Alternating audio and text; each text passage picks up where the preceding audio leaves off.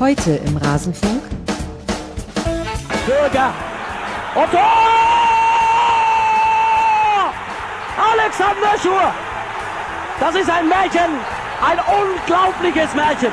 Der Frankfurter schießt Eintracht Frankfurt in die Bundesliga. Eckball, Langer fliegt vorbei und der Ball ist im Tor. Und Augsburg ist oben. Schluss, vorbei, aus. Der SSV Ulm, das A- und B-Team, steht für attraktiv und preiswert in der Bundesliga. Und jetzt ist das letzte Kapitel im verrücktesten Fußballmärchen der Saison geschrieben. Der Blick auf andere Ligen. Also ich, mich bringt nichts mehr so in Zweitligastimmung wie dieses Intro. Hallo, liebe Hörerinnen und Hörer. Schön, dass ihr den Rasenfunk eingeschaltet habt. Das hier ist die Ligatour. Wir wollen heute sprechen über die zweite Bundesliga der Männer. Und wie immer habe ich drei fantastische Gäste. Ich freue mich sehr, einen alten Bekannten des Rasenfunks hier zu begrüßen. Kevin Bublitz ist da vom Padercast. Also hallo Kevin. Hallo, ich grüße dich. Vielen Dank für die erneute Einladung. Ja, schön, dass du mal wieder da bist. Außerdem auch schon hier alt bekannt. Ich bekomme immer noch Rückmeldungen zu unserem Tribünengespräch von Anno dazu mal, Sebastian, als wir über die, ja, äh, eigentlich die Frage gestellt haben, wie ist der FCK dahin gekommen, wo er jetzt ist, also finanziell gesehen. Äh, es ist aber immer gute Rückmeldungen. Hallo Sebastian Zobel vom SWR und dem Nur der FCK Podcast. Hi Sebastian. Hi, auch, auch ich sag nochmal vielen Dank für die Einladung. Äh, Geht das dir auch noch so, dass du immer noch Rückmeldungen zu diesem Tribünengespräch kriegst? Oder Äh, läuft das nur das, bei mir auf? Das ging noch lange danach so, tatsächlich, aber jetzt aber auch schon länger nicht mehr. Ja, jetzt langsam hat sich auch so ein bisschen beruhigt. Ich glaube, die Sensationsgeier sind jetzt weggeflogen vom FCK, beziehungsweise, ah, wobei, wir reden ja gleich drüber. Und dann haben wir noch einen Neuling hier. Ich freue mich sehr, dass äh, Thorsten Wiese hier ist von einem relativ neuen Fortuna Düsseldorf Podcast. Gebrabbel Rot-Weiß heißt der. Hallo Thorsten, schön, dass du da bist. Ja, hallo zusammen und danke für die Einladung. Ich bin sozusagen der neue Unbekannte. Ja, aber das ist genau so soll es ja sein. Ich freue mich so, wenn es noch nicht Prominente gibt, die ohne Hilfe von Studio Bummens einen Fußball-Podcast starten. Das muss dann gefördert werden hier im Rasenfunk. Also Gebrabbel Rot-Weiß, das empfehle ich jetzt einfach mal gleich. Äh, Das ist sehr schön, dass es noch so unabhängige Podcast-Ideen gibt. Wie seid ihr denn draufgekommen? Ähm, ja, also tatsächlich waren wir der Meinung, dass Fortuna Düsseldorf, was das Thema Podcasting betrifft, einfach noch nicht sehr breit aufgestellt ist und dass ein Podcast mehr dem ganzen Vereinsumfeld äh, nicht unbedingt schaden würde. Und ja, so haben wir die Idee tatsächlich in der Hinrunde war es beim, beim Auswärtsspiel in Nürnberg ein sehr bitterer Tag, äh, Ja. vielleicht die schlechteste Leistung in der letzten Rückrunde, äh, haben wir gesagt, äh, ja, äh, jetzt müssen wir wohl einschreiten. Und ja, Das heißt, es schließt anderen. sich auch so ein bisschen ein Kreis äh, oder wie man heutzutage sagt, ein Full-Circle-Moment, weil wir sprechen ja nach einem Auswärtsspiel beim ersten FC Nürnberg jetzt über die Fortuna hier im Rasenfunk. Wie schön. Das habe ich zu meinem Podcast-Kollegen Andi auch gesagt. Äh, jetzt sind wir wieder in Nürnberg und schau, wie die Dinge jetzt aussehen. Schau, wie die Dinge jetzt aussehen, nämlich ganz fantastisch. 5 zu 0 beim Club gewonnen. Aber da wollen wir gleich drüber sprechen. Wir blicken gleich allgemein auf den Spieltag zurück und dann auf eure Vereine im Generellen. Aber vorher noch der Hinweis, alles, was der Rasenfunk macht, ist Paywall, Werbe und Sponsoren. Wir finanzieren uns ausschließlich über eure freiwillige Unterstützung. Auf rasenfunk.de slash supportersclub erfahrt ihr, wie man uns unterstützen kann. Und unter kiosk.rasenfunk.de könnt ihr uns den Shop leer räumen und dafür eure Geschenke für Weihnachten alle in einem Rutsch abfrühstücken. Was sagt mir, ich liebe dich, Mama, als eine Rasenfunktasse? Ich wüsste es nicht.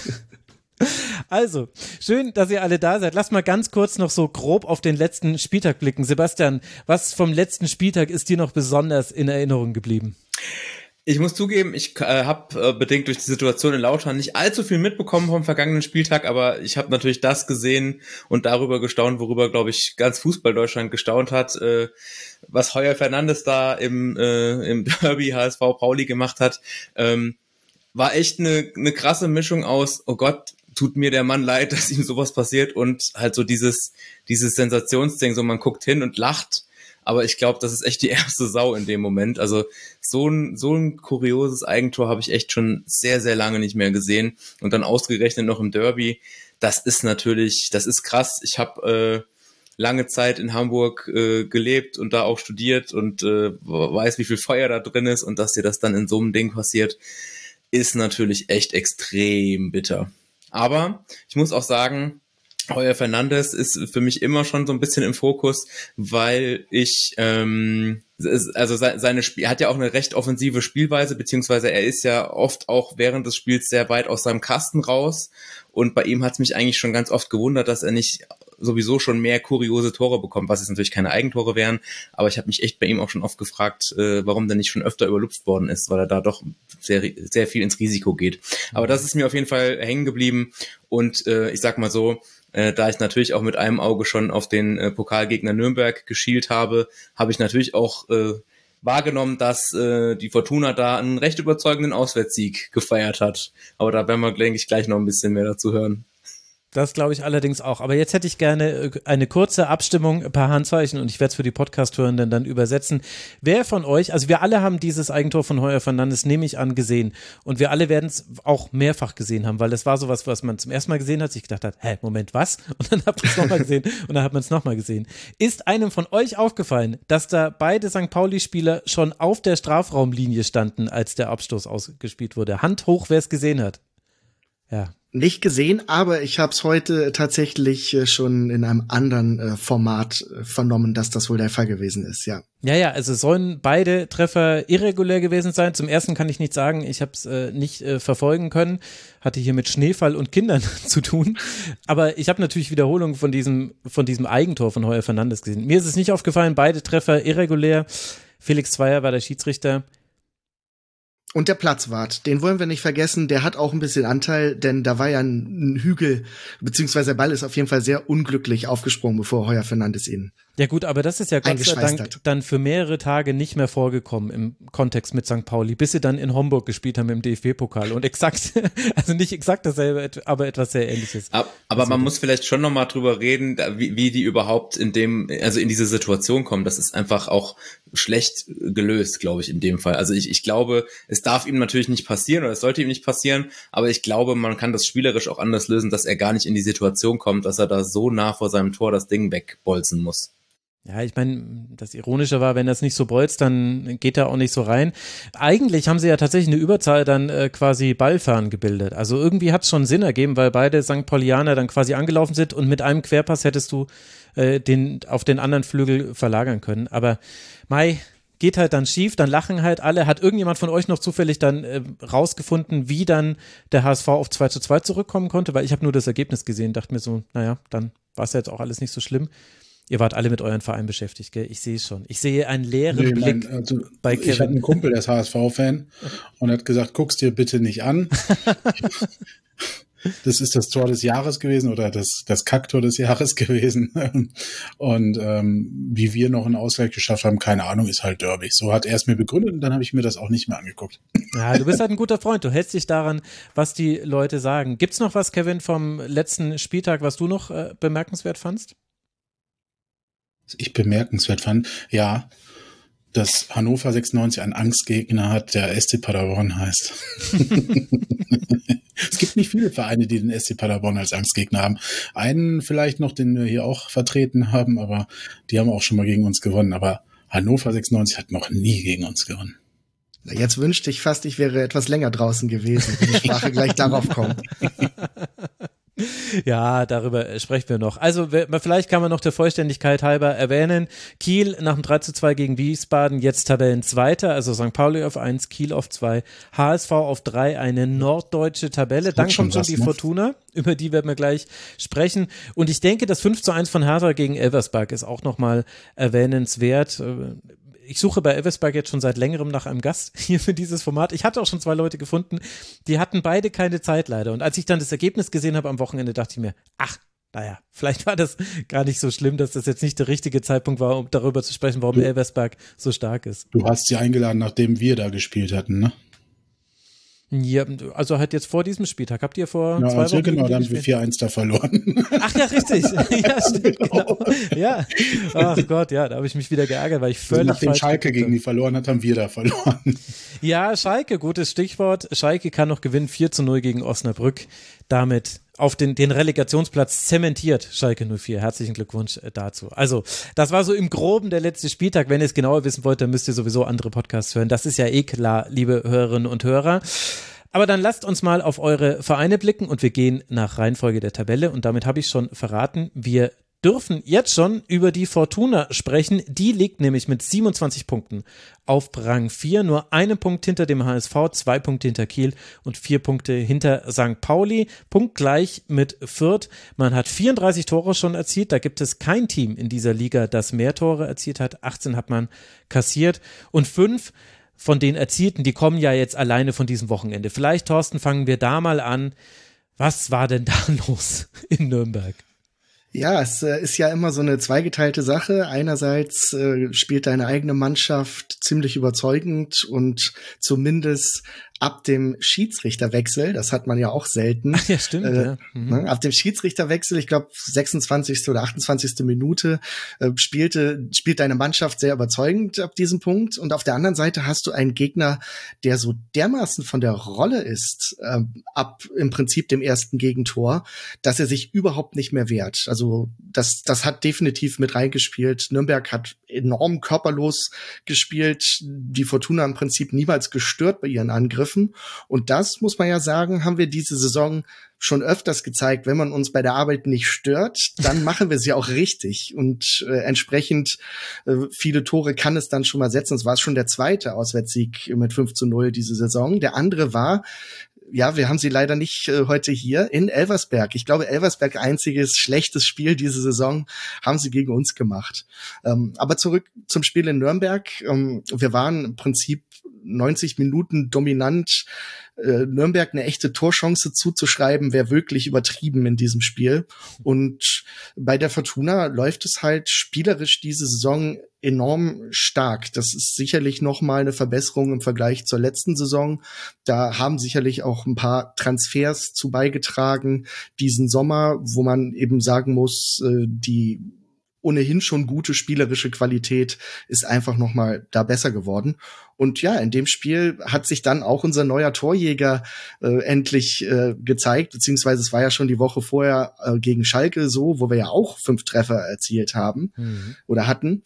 Äh, Vincent Vermey, der jetzt mit sieben Treffern äh, zu äh, Christos Chollis aufgeschlossen ist, der ebenfalls sieben Treffer hat und äh, ja, sich dann doch als Torjäger entpuppt, was viele Leute inklusive mir in der ersten Hälfte der Hinrunde so noch nicht gedacht hatten. Da waren wir schon etwas besorgt, dass die Ausfälle im Sommer, namentlich vor allem Kovnatski und äh, Ruven Hennings, äh, sehr schwer wiegen würden und wir doch das ein oder andere Problem mit dem Tore schießen bekommen könnten. Nun, ist scheinbar doch nicht der Fall. Meine Güte, diese tiefe Zufriedenheit, die aus jeder deiner Silben spricht, natürlich auch noch genährt von einem 2 zu 1 dann unter der Woche in Magdeburg, wo man das Spiel noch gedreht hat und damit ins Viertelfinale des DFB-Pokals eingezogen ist. Also es läuft aktuell bei der Fortuna. Jetzt hast du aber schon ja mit äh, Vermey äh, schon einen der Neuzugänge angesprochen und ja vor allem auch schon zwei der namhaften Abgänge genannt. Ruven Hennings zu Sandhausen, Kovnatski zu Bremen, Christoph Klare ist noch zu Darmstadt gewechselt und äh, Leone Fernandes Neto zu Salzburg. Was ist denn im Sommer bei der Fortuna passiert und wie konnte man das jetzt auffangen? Einen Namen hast du jetzt gerade schon genannt. Genau, also es, es gab zwei relativ frühe Transfers. Äh, beide kamen von Freiburg 2, beide Spieler. Der erste war eben Vincent Vermey und der zweite Yannick Engelhardt, der auch eine relevante Rolle bei uns spielt, war notenbester Spieler, zumindest nach Kickernoten letzte Saison, Feldspieler in der dritten Liga fürs äh, defensive Mittelfeld. Der einzige Spieler, für den wir auch Ablöse diesen Sommer bezahlt haben, rund 600.000. Man munkelt, der SC Freiburg hätte eine geheime Rückkaufoption, wie das so ist. Ähm, und äh, ja, 22 Jahre jung, ist also ein, ein super jung im defensiven Mittelfeld, der den fast durchgängigen Ausfall von Marcel Sobotka, unserem Vizekapitän, auch ein bisschen in dieser Hinrunde vergessen lässt. Ja, und äh, Vincent Vermey, der dann eben äh, inzwischen für das Tore-Schießen zuständig ist. Das waren so die ersten beiden Neuzugänge, die auch relativ früh eingetütet wurden. Klar, ne, Spieler aus einer unteren Liga, da ist es immer ein bisschen einfacher. Dann rumorten wieder die Leute in Düsseldorf, wie das häufiger der Fall ist. Und ähm, es kamen dann aber dann doch noch weitere Spieler. Und man muss sagen, wenn man sich die Liste der Zugänge diesen Sommer anguckt, dann muss man sagen, dass jeder im Prinzip schon eine mehr oder weniger wichtige Rolle in dieser Hinrunde gespielt hat. Jamil Siebert war ausgeliehen an Viktoria Köln, auch noch in der dritten Liga, ist ein Eigengewächs, aber hier aus Düsseldorf, ähm, aus dem eigenen Nachwuchs und äh, sogar ein echter Düsseldorfer. Das hat man ja heutzutage im Profifußball auch nicht mehr so unbedingt äh, in seiner Elf stehen. Ähm, der jetzt, äh, auch weil André Hoffmann seit dem Spiel in Rostock, ich weiß jetzt nicht, sechster, siebter Spieltag äh, ausfällt, ähm, in der Innenverteidigung einen super Job macht und ja mittlerweile sogar deutscher U21-Nationalspieler geworden ist. Und dann kam eben so ja, also die, die Laien, die auf, äh, auf die man in den letzten Jahren immer mal wieder gesetzt hat, die dann immer kurz vor Schluss kamen. Letzte Saison war es äh, Michael Kabownik, der ja auch noch zu den Abgängen äh, diesen Sommer sozusagen zählt. Mhm, äh, und jetzt waren es eben äh, Christos äh, Chollis äh, von äh, Norwich aus England geholt, eines der großen griechischen Top-Talente, sagt man, der letzten Jahre. Norwich hat immerhin mal 12 Millionen vor zwei Jahren für ihn bezahlt, äh, der sich dann aber dort nicht so durchsetzen konnte. Und ähm, mein persönlicher Lieblingsspieler, wenn ich das so sagen darf, äh, Isaac Bergmann äh, Johannesson, ein 20-jähriger Isländer, auch Nationalspieler schon vom FC Kopenhagen in Schweden groß geworden, ähm, fürs äh, Mittelfeld, welches ja ohnehin schon spielstark war mit Akteuren wie Appelkamp und Tanaka, eben Sobotka, ähm, der zusätzlich noch äh, eine weitere spielerische Komponente bei uns reinbringt, so dass man eben sagen muss, dass diese Mischung aus spielerisch starken Spielern, nahezu durchgehend durch die Bank, die aber im entscheidenden Moment auch mal, ähm, ich sag mal, ähm, die Zweikampfhärte durchaus zeigen. Also Engelhardt ist da zu nennen, Sobotka, wenn er denn fit ist. Ähm, die Mischung scheint im Moment sehr gut zu stimmen. Plus die erfahrenen Leute, also wir haben in diesem Sommer, wenn man sich das Alter der Leute anguckt, doch relativ junge Spieler größtenteils geholt. Aber die erfahrenen Leute wie Zimmermann, wie eben Sobotka oder Hoffmann, auch wenn sie jetzt teilweise ausfallen, die, die sind eben auch noch da und diese Mischung passt halt aktuell ziemlich gut. Plus natürlich ein Trainer, den ich jetzt wahrscheinlich hier im Zweitliga-Podcast jetzt auch nicht mehr groß beschreiben muss. Aber Daniel Thune ist natürlich ein Glücksgriff für Fortuna gewesen. Jetzt fast zwei Jahre da, hat nie mehr als zwei Spiele am Stück äh, verloren. Hochsympathischer Typ. Und ähm, ja, der bringt das Ganze. Also er hat selber neulich gesagt, er hat jetzt so langsam auch äh, eine Mannschaft für seinen Fußball zusammen. Und ähm, ich glaube, das sieht man, dass die Rädchen immer besser greifen. Ähm, ja. Und was ist das für ein Fußball, den die Fortuna spielt? Also, weil du jetzt ja auch schon die spielerischen Fähigkeiten mehrfach so betont hast, suggeriert es für mich, dass es da eine Weiterentwicklung gab zur letzten Saison. Äh, ja, und ähm, ja und, und nein ein bisschen. Ähm, ich kann mich sogar erinnern, dass ihr in der Ligatur letztes Jahr mal die Diskussion darüber, darüber hattet, äh, wofür steht eigentlich der Fußball der Fortuna? Mhm. Und da gab es, glaube ich, genau, nicht so eine richtige Antwort drauf. Und ähm, da habe ich mir damals schon gedacht, ja, das ist nämlich genau der entscheidende Punkt des Fortuna-Fußballs. Ähm, wir haben alles so ein bisschen im Repertoire. Ich meine, wenn man sich Statistiken anguckt, ähm, da wirst du dich sehr drüber freuen, Max, dann äh, liegen wir vor allem natürlich bei den Flanken sehr weit vorne. Ja, ich glaube Platz zwei. Ähm, äh, man sieht, ich bin ein bisschen vorbereitet. ähm, aber ich würde unser Spiel jetzt definitiv nicht auf, auf ein reines äh, flankenlastiges Spiel äh, herunterbrechen. Äh, wobei ich natürlich anmerken möchte, wenn man einen Mittelstürmer mit einer Körpergröße von 1,96 hat, äh, der auch wirklich gut im Luftzweikampf äh, ist, auch da glaube ich, äh, die fünf meisten Kopfballduelle der Liga gewonnen, äh, dann ist das vielleicht auch durchaus ein probates Mittel, mit Flanken zu agieren. Dazu kommt aber eben auch der Weg über das Mittelfeld. Ne? Also die Fortuna baut schon allein über Kastenmeier der äh, ich, eher auch ein spielerischer Torwart ist, selten mit dem langen Hafer auf. Also da wird der Ball selten nach vorne gepölt. Wobei man das jetzt durch den großen Stürmer für Mai so ein bisschen mit ins Repertoire bekommen hat. Das heißt, in großer Not kann man den Ball eben auch gerade in die Mitte spielen und die Chance ist gar nicht so klein, dass Vermey den irgendwie holt und weiterleiten wird.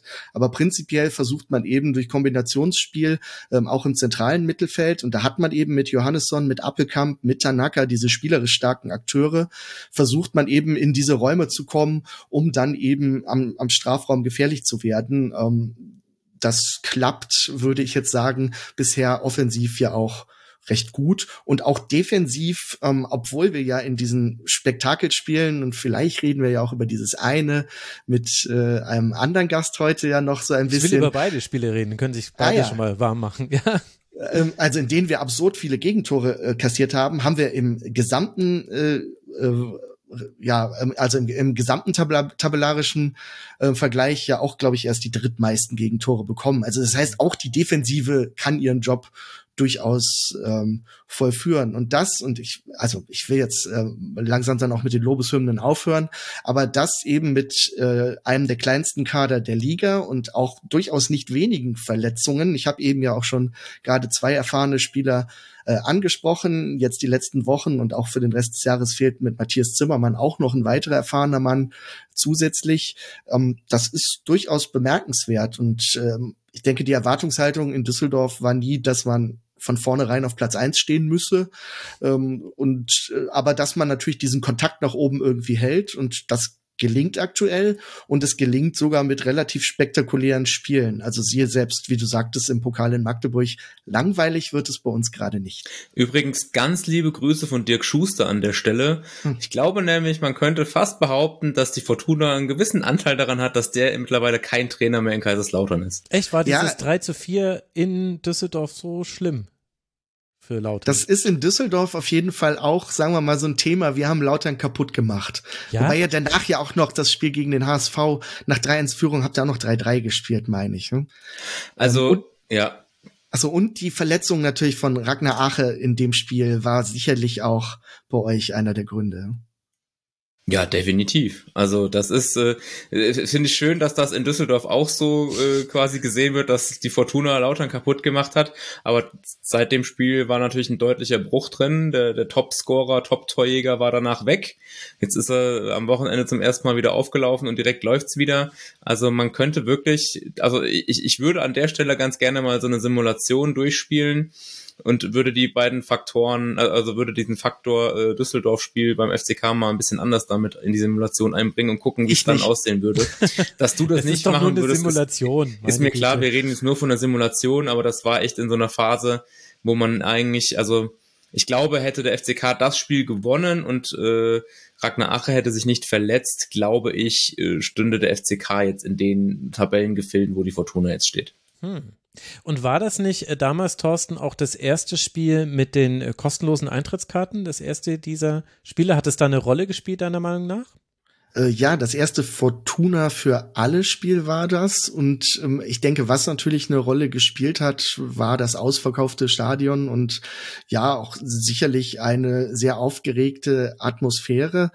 Prinzipiell hat sich aber in dem Spiel etwas gezeigt, was generell ein Merkmal der Fortuna in dieser Saison ist, und zwar, dass sie sich von Rückschlägen innerhalb eines Spiels häufig nicht beeinflussen lässt. Ähm, es gab jetzt die Ausnahme im Schalke-Spiel, wo wir wirklich innerhalb von fünf Minuten zwei Gegentore kriegen, aber da möchte ich auch das Team sehen, was sowas mal ohne mit der Wimper zu zocken mal eben äh, wegsteckt. Ähm, aber auch in dem Spiel war es so, ähm, obwohl wir 0-3 hinten lagen und ähm, äh, Sebastian magst mich gerne korrigieren, ähm, auch ein bisschen absurd 0-3 hinten lagen, äh, wie die Tore da teilweise gefallen sind, ähm, hat die Mannschaft einfach weitergespielt. Und das ist ein Merkmal, das hat es auch gegen Karlsruhe in dieser Saison gegeben.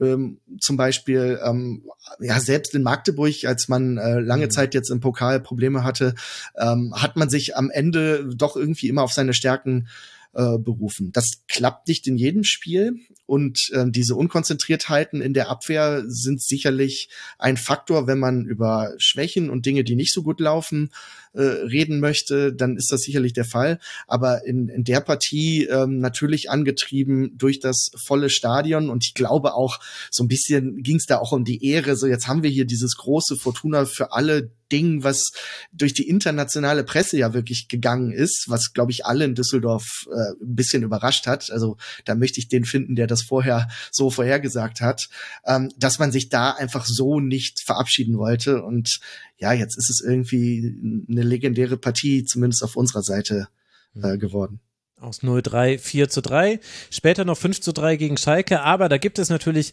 einige wenige Teams, die in Düsseldorf gewinnen konnten. Und dazu gehören die Teufelskicker vom SC Paderborn. Und da muss ich jetzt natürlich schon die Frage an äh, Kevin stellen. Ja, wie ist denn das überhaupt möglich? Ich höre hier nur positive Dinge über die Fortuna. Wie konnte denn das am dritten Spieltag klappen, dieses 2 zu 1? Eher, wie das halt immer klappt gegen Düsseldorf. Nein, aber sehr oft. Also wir haben traditionell eigentlich immer ein gutes, äh, man müsste jetzt sagen, Händchen ist ja falsch, also Füßchen ähm, äh, gegen die gegen die Fortunen. Ich weiß nicht, wo das herkommt, aber es ist in Paderborn tatsächlich auch immer ein, eine große Vorfreude, wenn auf dem Spielzettel, auf dem Spielplan als nächstes Fortuna Düsseldorf steht, denn da steht sehr oft für äh, erfolgreiche gestaltet, erfolgreich gestaltete Spiele mit drei Punkten auf dem Konto, egal ob zu Hause oder auswärts. Bei also, uns aus irgendeinem Grund genau umgekehrt. ja, ich weiß. Also es ist tatsächlich, ich, keine Ahnung. Ähm, äh, Max, du kennst ja auch den äh, Stefan, äh, den Gründer von Paracast äh, von früher, der ja inzwischen dort hinten wohnt in der Ecke. Und äh, das war für ihn immer ein großes Fest, dann zu den äh, Auswärts- und Heimspielen, also in einem Jahr quasi für ihn, ähm, hinzugehen, denn er wusste immer, geht er abends glücklich nach Hause. Vielleicht liegt es daran, vielleicht liegt es daran, weil er da in der Nähe wohnt. Wer also in der schon. Partie habe ich in Erinnerung, dass ihr, was für mich, es war ja dritter Spieltag, meine ich, äh, gegen mhm. Paderborn, ähm, was für mich zu dem Zeitpunkt auf jeden Fall überraschend war, dass äh, Kwasniok eine sehr defensive Taktik gewählt hatte und ihr enorm auf Umschaltspiel gesetzt hattet, was man aus der Vorsaison so von Paderborn eher nicht kannte. Ne? Da, äh, also da hatte ich euch ganz anders erwartet und da habt ihr uns wirklich zweimal, äh, also wirklich sauber ausgekontert und wir war, haben das halt wahnsinnig naiv, vor allem, das weiß ich noch, das zweite Tor ist eines der naiv verteidigsten Tore diese Saison äh, von, äh, ich glaube, Conte war es dann, der Conte. uns da, der, der, der allerdings allen davon läuft. Ne? Ja, der allen davon läuft, aber irgendwie nie trifft, außer halt dann gegen, außer gegen Düsseldorf, ja. dann konnte man nichts mehr machen. Äh, hat er es gemacht. Ähm, wenn er das öfter machen würde, würde der auch nicht mehr in Paderborn spielen, schon längst nicht mehr. Ähm, weil das äh, ansonsten, dann wäre das eine unfassbare Macht. Ähm, ähnlicher Typ dann wie, wie Ragnar Ache, nur dass der halt das Tor trifft. Ähm, ist natürlich ein anderer Spielertyp, aber von der Qualität her wäre das dann ein ähnlicher Typ. Ja, also das ähm, ist tatsächlich so und wie du gesagt hast, spielen, da werden wir gleich wahrscheinlich noch drauf kommen, ähm, mit dem Defensivspiel oder defensiv ausgerichteten Spiel bei euch. Ähm, hat das viele überrascht in dieser Saison, gerade zu Beginn damals, äh, am dritten Spieltag. Denn eigentlich kennt man das seit Steffen Baumgarts Amtsantritt in Paderborn so nicht mehr. ja, das ist allerdings wahr. Da hat sich beim SCP ein bisschen was getan, aber vorher müssen wir noch ganz kurz die Fortuna abschließen, auch wenn wir jetzt nur an der Oberfläche äh, kratzen konnten. Man müsste noch viel tiefer reingehen, aber ich habe gehört, dafür soll es ja Fortuna Düsseldorf Podcasts geben. Inzwischen sind mir zwei davon bekannt. Nächstes Wochenende, Heimspiel gegen Kiel. Da könnte man in die Top 3 springen und dann nochmal ein Auswärts-Rematch bei Magdeburg. Ich glaube, die haben noch eine offene Rechnung jetzt mit der Fortuna. Du bist natürlich jetzt gerade sehr positiv gestimmt. Was glaubst du denn, muss im Vergleich zu den bisherigen Saisons in dieser Saison gut gehen, dass es vielleicht dann doch mal klappt mit dem Platz unter den ersten dreien? Ja, ich hatte es eben schon mal kurz äh, erwähnt. Wir haben einen der kleinsten Kader der Liga mhm. und sind nicht gerade verschont von Verletzungen.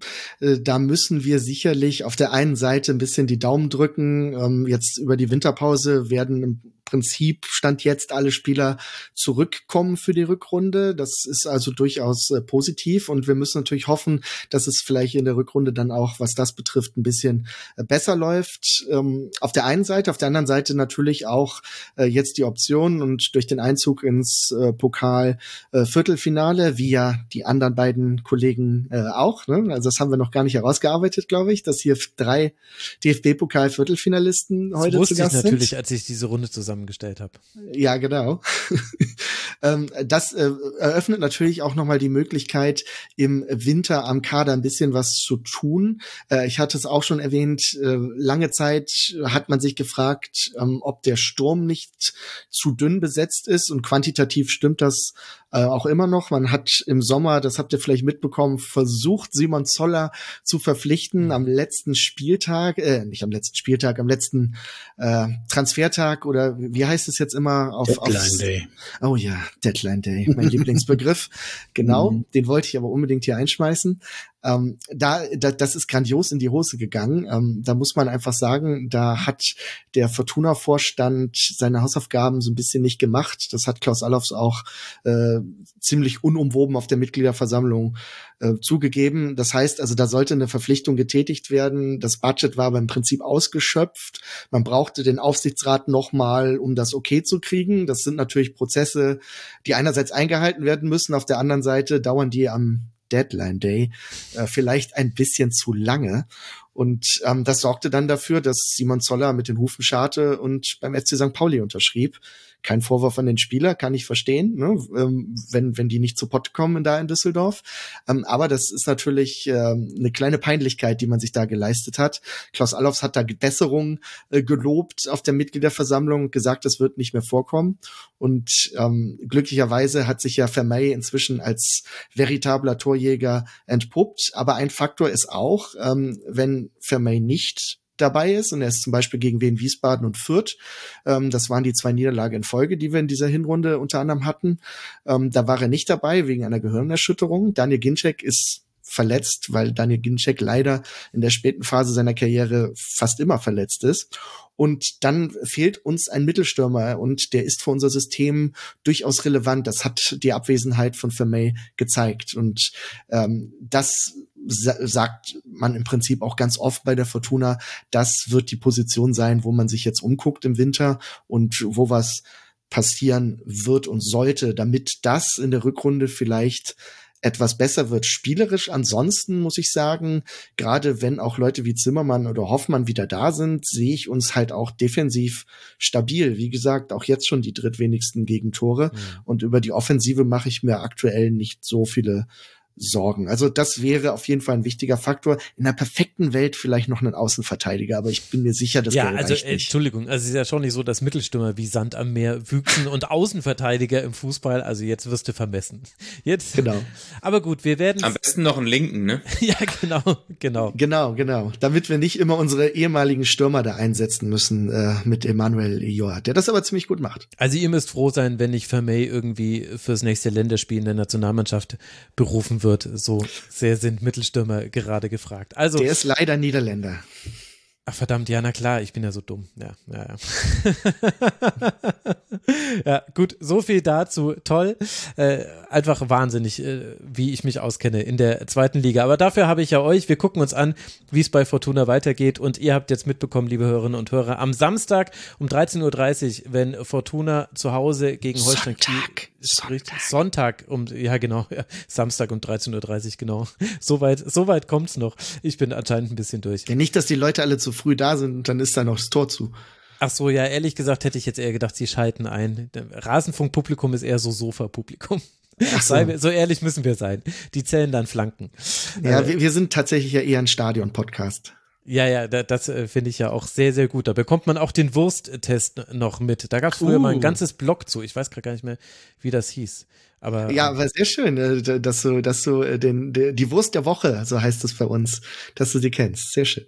Ja, die Wurst der Woche, das ist hier in München anders bedacht. Das hat oft mit dem FC Bayern zu tun. Aber das ist ein anderes Thema. Also, ich hatte schon eine Note Haring dieses, dieses Söder auf einmal. Also, keine Ahnung. Ich habe auch irgendwie, gerade habe ich das Gefühl, ich möchte gendern. Ich weiß gar nicht, wie da, was da gerade passiert ist. Egal. Anderes, anderes Thema innen. Also, Fortuna Düsseldorf, vierter Platz. Wir schauen, wie es nach dem Spiel gegen Kiel aussieht. Und wir gehen weiter in unsere Runde. Wir gehen weiter in der Tabelle. Wir sehen, Fürth ist auch noch gut mit dabei, punktgleich mit Düsseldorf. Dann Elversberg. Wir wussten aber natürlich alle, das wäre nur von kurzer Dauer. Deswegen wollen wir nicht über die reden.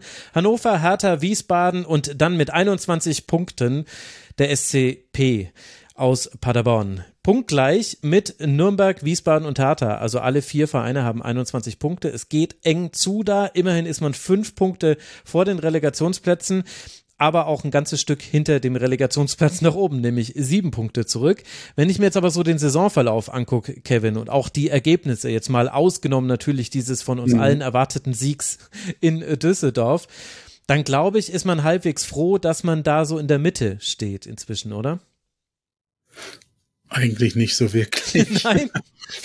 Also ich glaube, man könnte es anders ausdrücken, man sollte vielleicht froh sein. Ich weiß es nicht.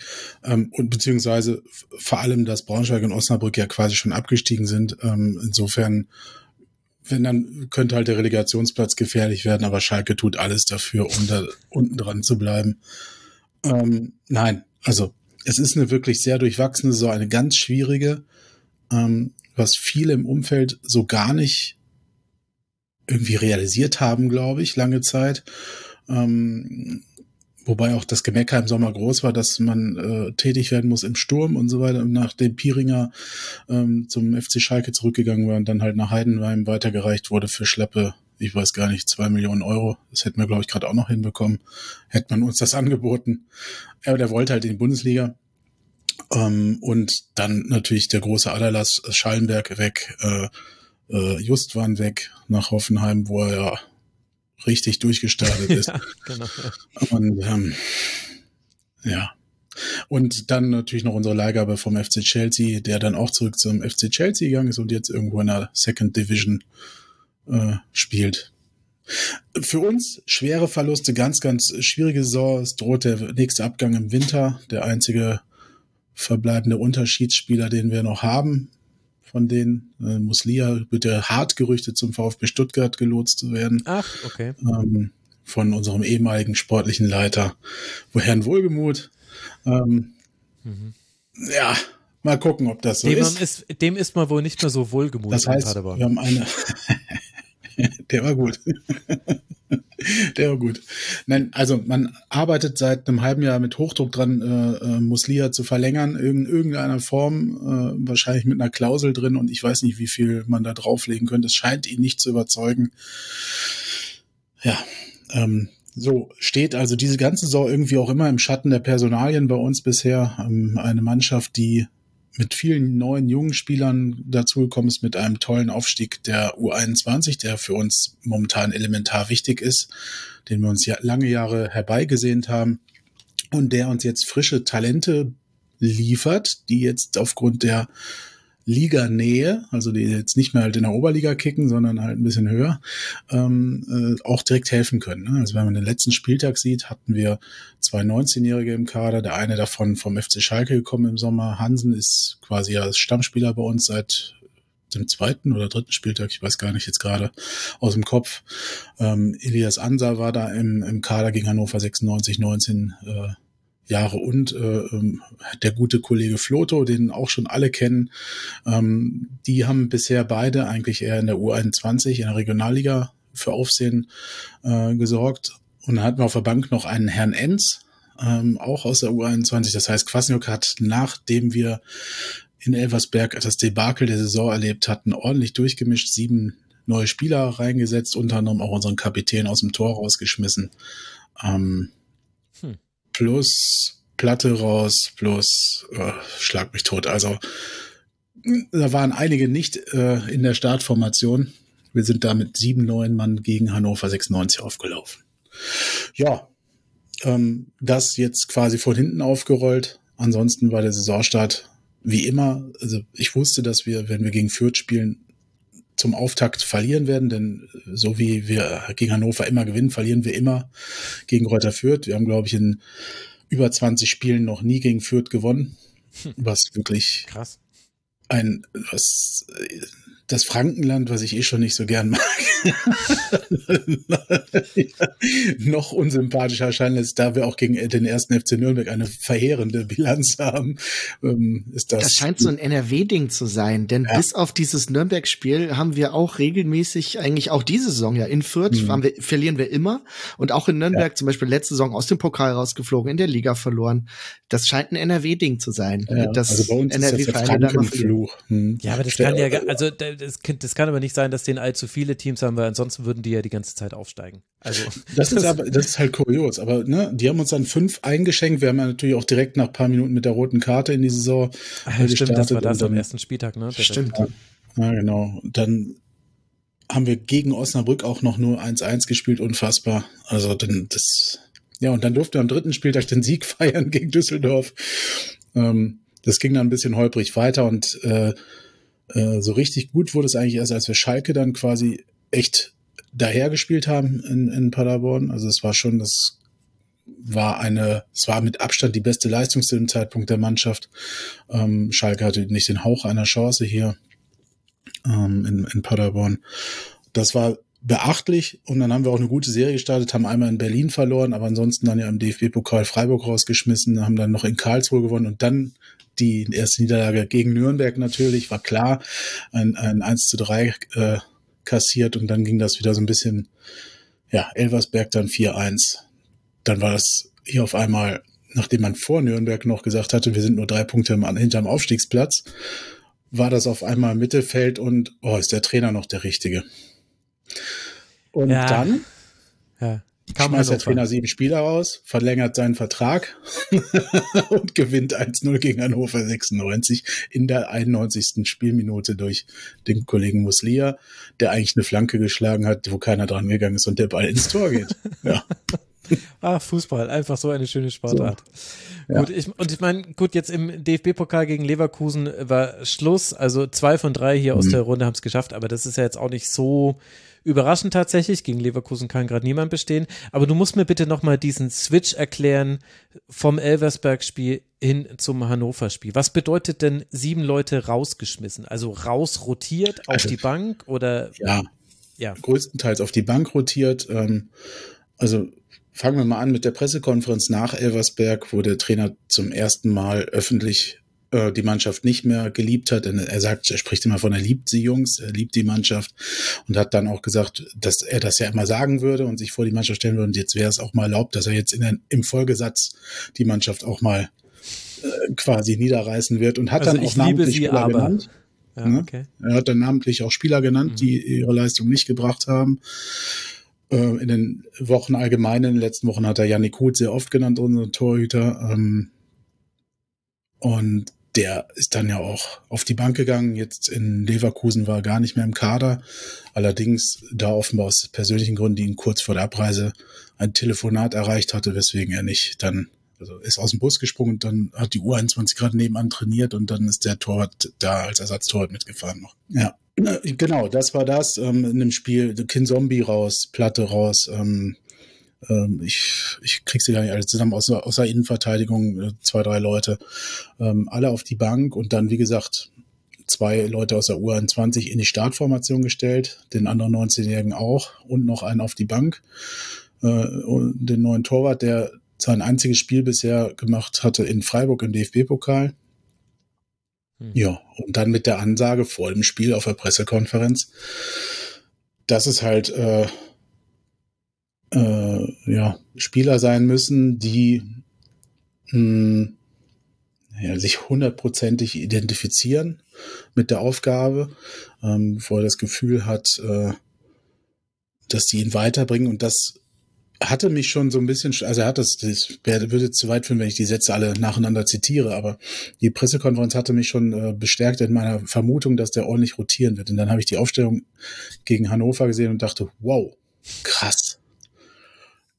Das ist mutig. Geht natürlich auch nur, wenn du in so nach zwei so heftigen Spielen die Rückendeckung kriegst, indem dein Vertrag verlängert wird als Mhm. Trainer.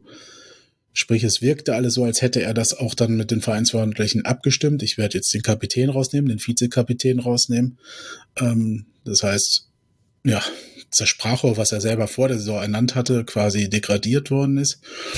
Ähm, und ich werde jetzt die jungen Leute also ne, aufstellen. Klingt irgendwo auch dann wieder nach letztem Strohhalm. Wenn das nicht funktioniert, wird's eng. Ne? Wenn die arrivierten Spieler dann sagen, ja, Kollege, ohne uns pa- klappt's auch nicht. Jetzt musst du mal schauen. Haben sie aber nicht. So, und dann hat er nach der Presse, äh, da nach, ähm, nach dem Spiel, nach dem 1-0, auf der Pressekonferenz gesagt, da wurde er gefragt, ja, was ist denn mit Janik Huth und, und Co., wieso haben die denn jetzt alle nicht gespielt? Da hat er gesagt, ja, es gibt halt auch Spieler, äh, für die ist das irgendwann nichts Besonderes mehr in der zweiten Bundesliga zu spielen. Das ist für die normal, das ist auch völlig okay, aber solche Spieler müssen dann halt mehr als 100 Prozent bringen. Und ansonsten steht halt jemand dahinter, der wartet drauf und der hat richtig Bock und ist geil drauf, in der zweiten Liga zu spielen. Was er quasi damit äußert, dass der Stammtorwart und Kapitän offenbar die zweite Liga als nichts Besonderes mehr angesehen hat. Könnte man rein interpretieren Ja, zum Beispiel. Ja, also ich frage mich jetzt gerade, woran man das an dem Torhüter dann merken würde, ehrlich gesagt, beim Torwartspiel. Das ist jetzt so das eine. Ich hatte immer mal wieder Spiele, ähm, wo das so in die Kritik ge geriet. Da hat er Böcke drin gehabt. Und dann wirkt er, er hat einfach ein Problem, er ist nicht so öffentlichkeitsgeil sagen wir mal so. Oder er ist halt Kapitän auch nicht so gerne Sprachrohr. Er macht, er nimmt nicht gerne Interviews an.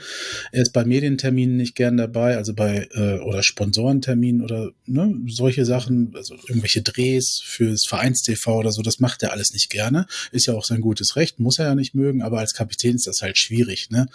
Wenn du bei Interviews nicht zusagst, zum Beispiel im Sommer wollte er auch nicht in Padercast kommen, ne? Also solche Sachen halt, ne? Ähm, dann ist das, irgendwann kann dir das auf den Fuß fallen, wenn dann irgendwas nicht mehr so ganz stimmt. Das ist einfach so. Von einem Kapitän erwarte ich, also Uwe Hünemeyer zum Beispiel hat das alles wahrgenommen. Der hat das mhm. als Pflichtaufgabe gesehen für, für einen Kapitän, sich auch abseits des Spielplatzes zur Mannschaft zu äußern, davor zu stellen, ne, auch gerade wenn es schlecht läuft, sich dahin zu stellen und dann das Wort zu ergreifen. Das ist so ein bisschen sein Manko und ich glaube, das können, das ist jetzt das, was ihm halt äh, letztendlich so ein bisschen ausgelegt wird, als äh, hat keinen Bock. Ne? Hm. Ich meine, ich weiß es nicht. Schwierig von außen zu beurteilen, aber die Maßnahme ist definitiv drastisch und dann stellt das auf ja. jeden Fall Folgefragen.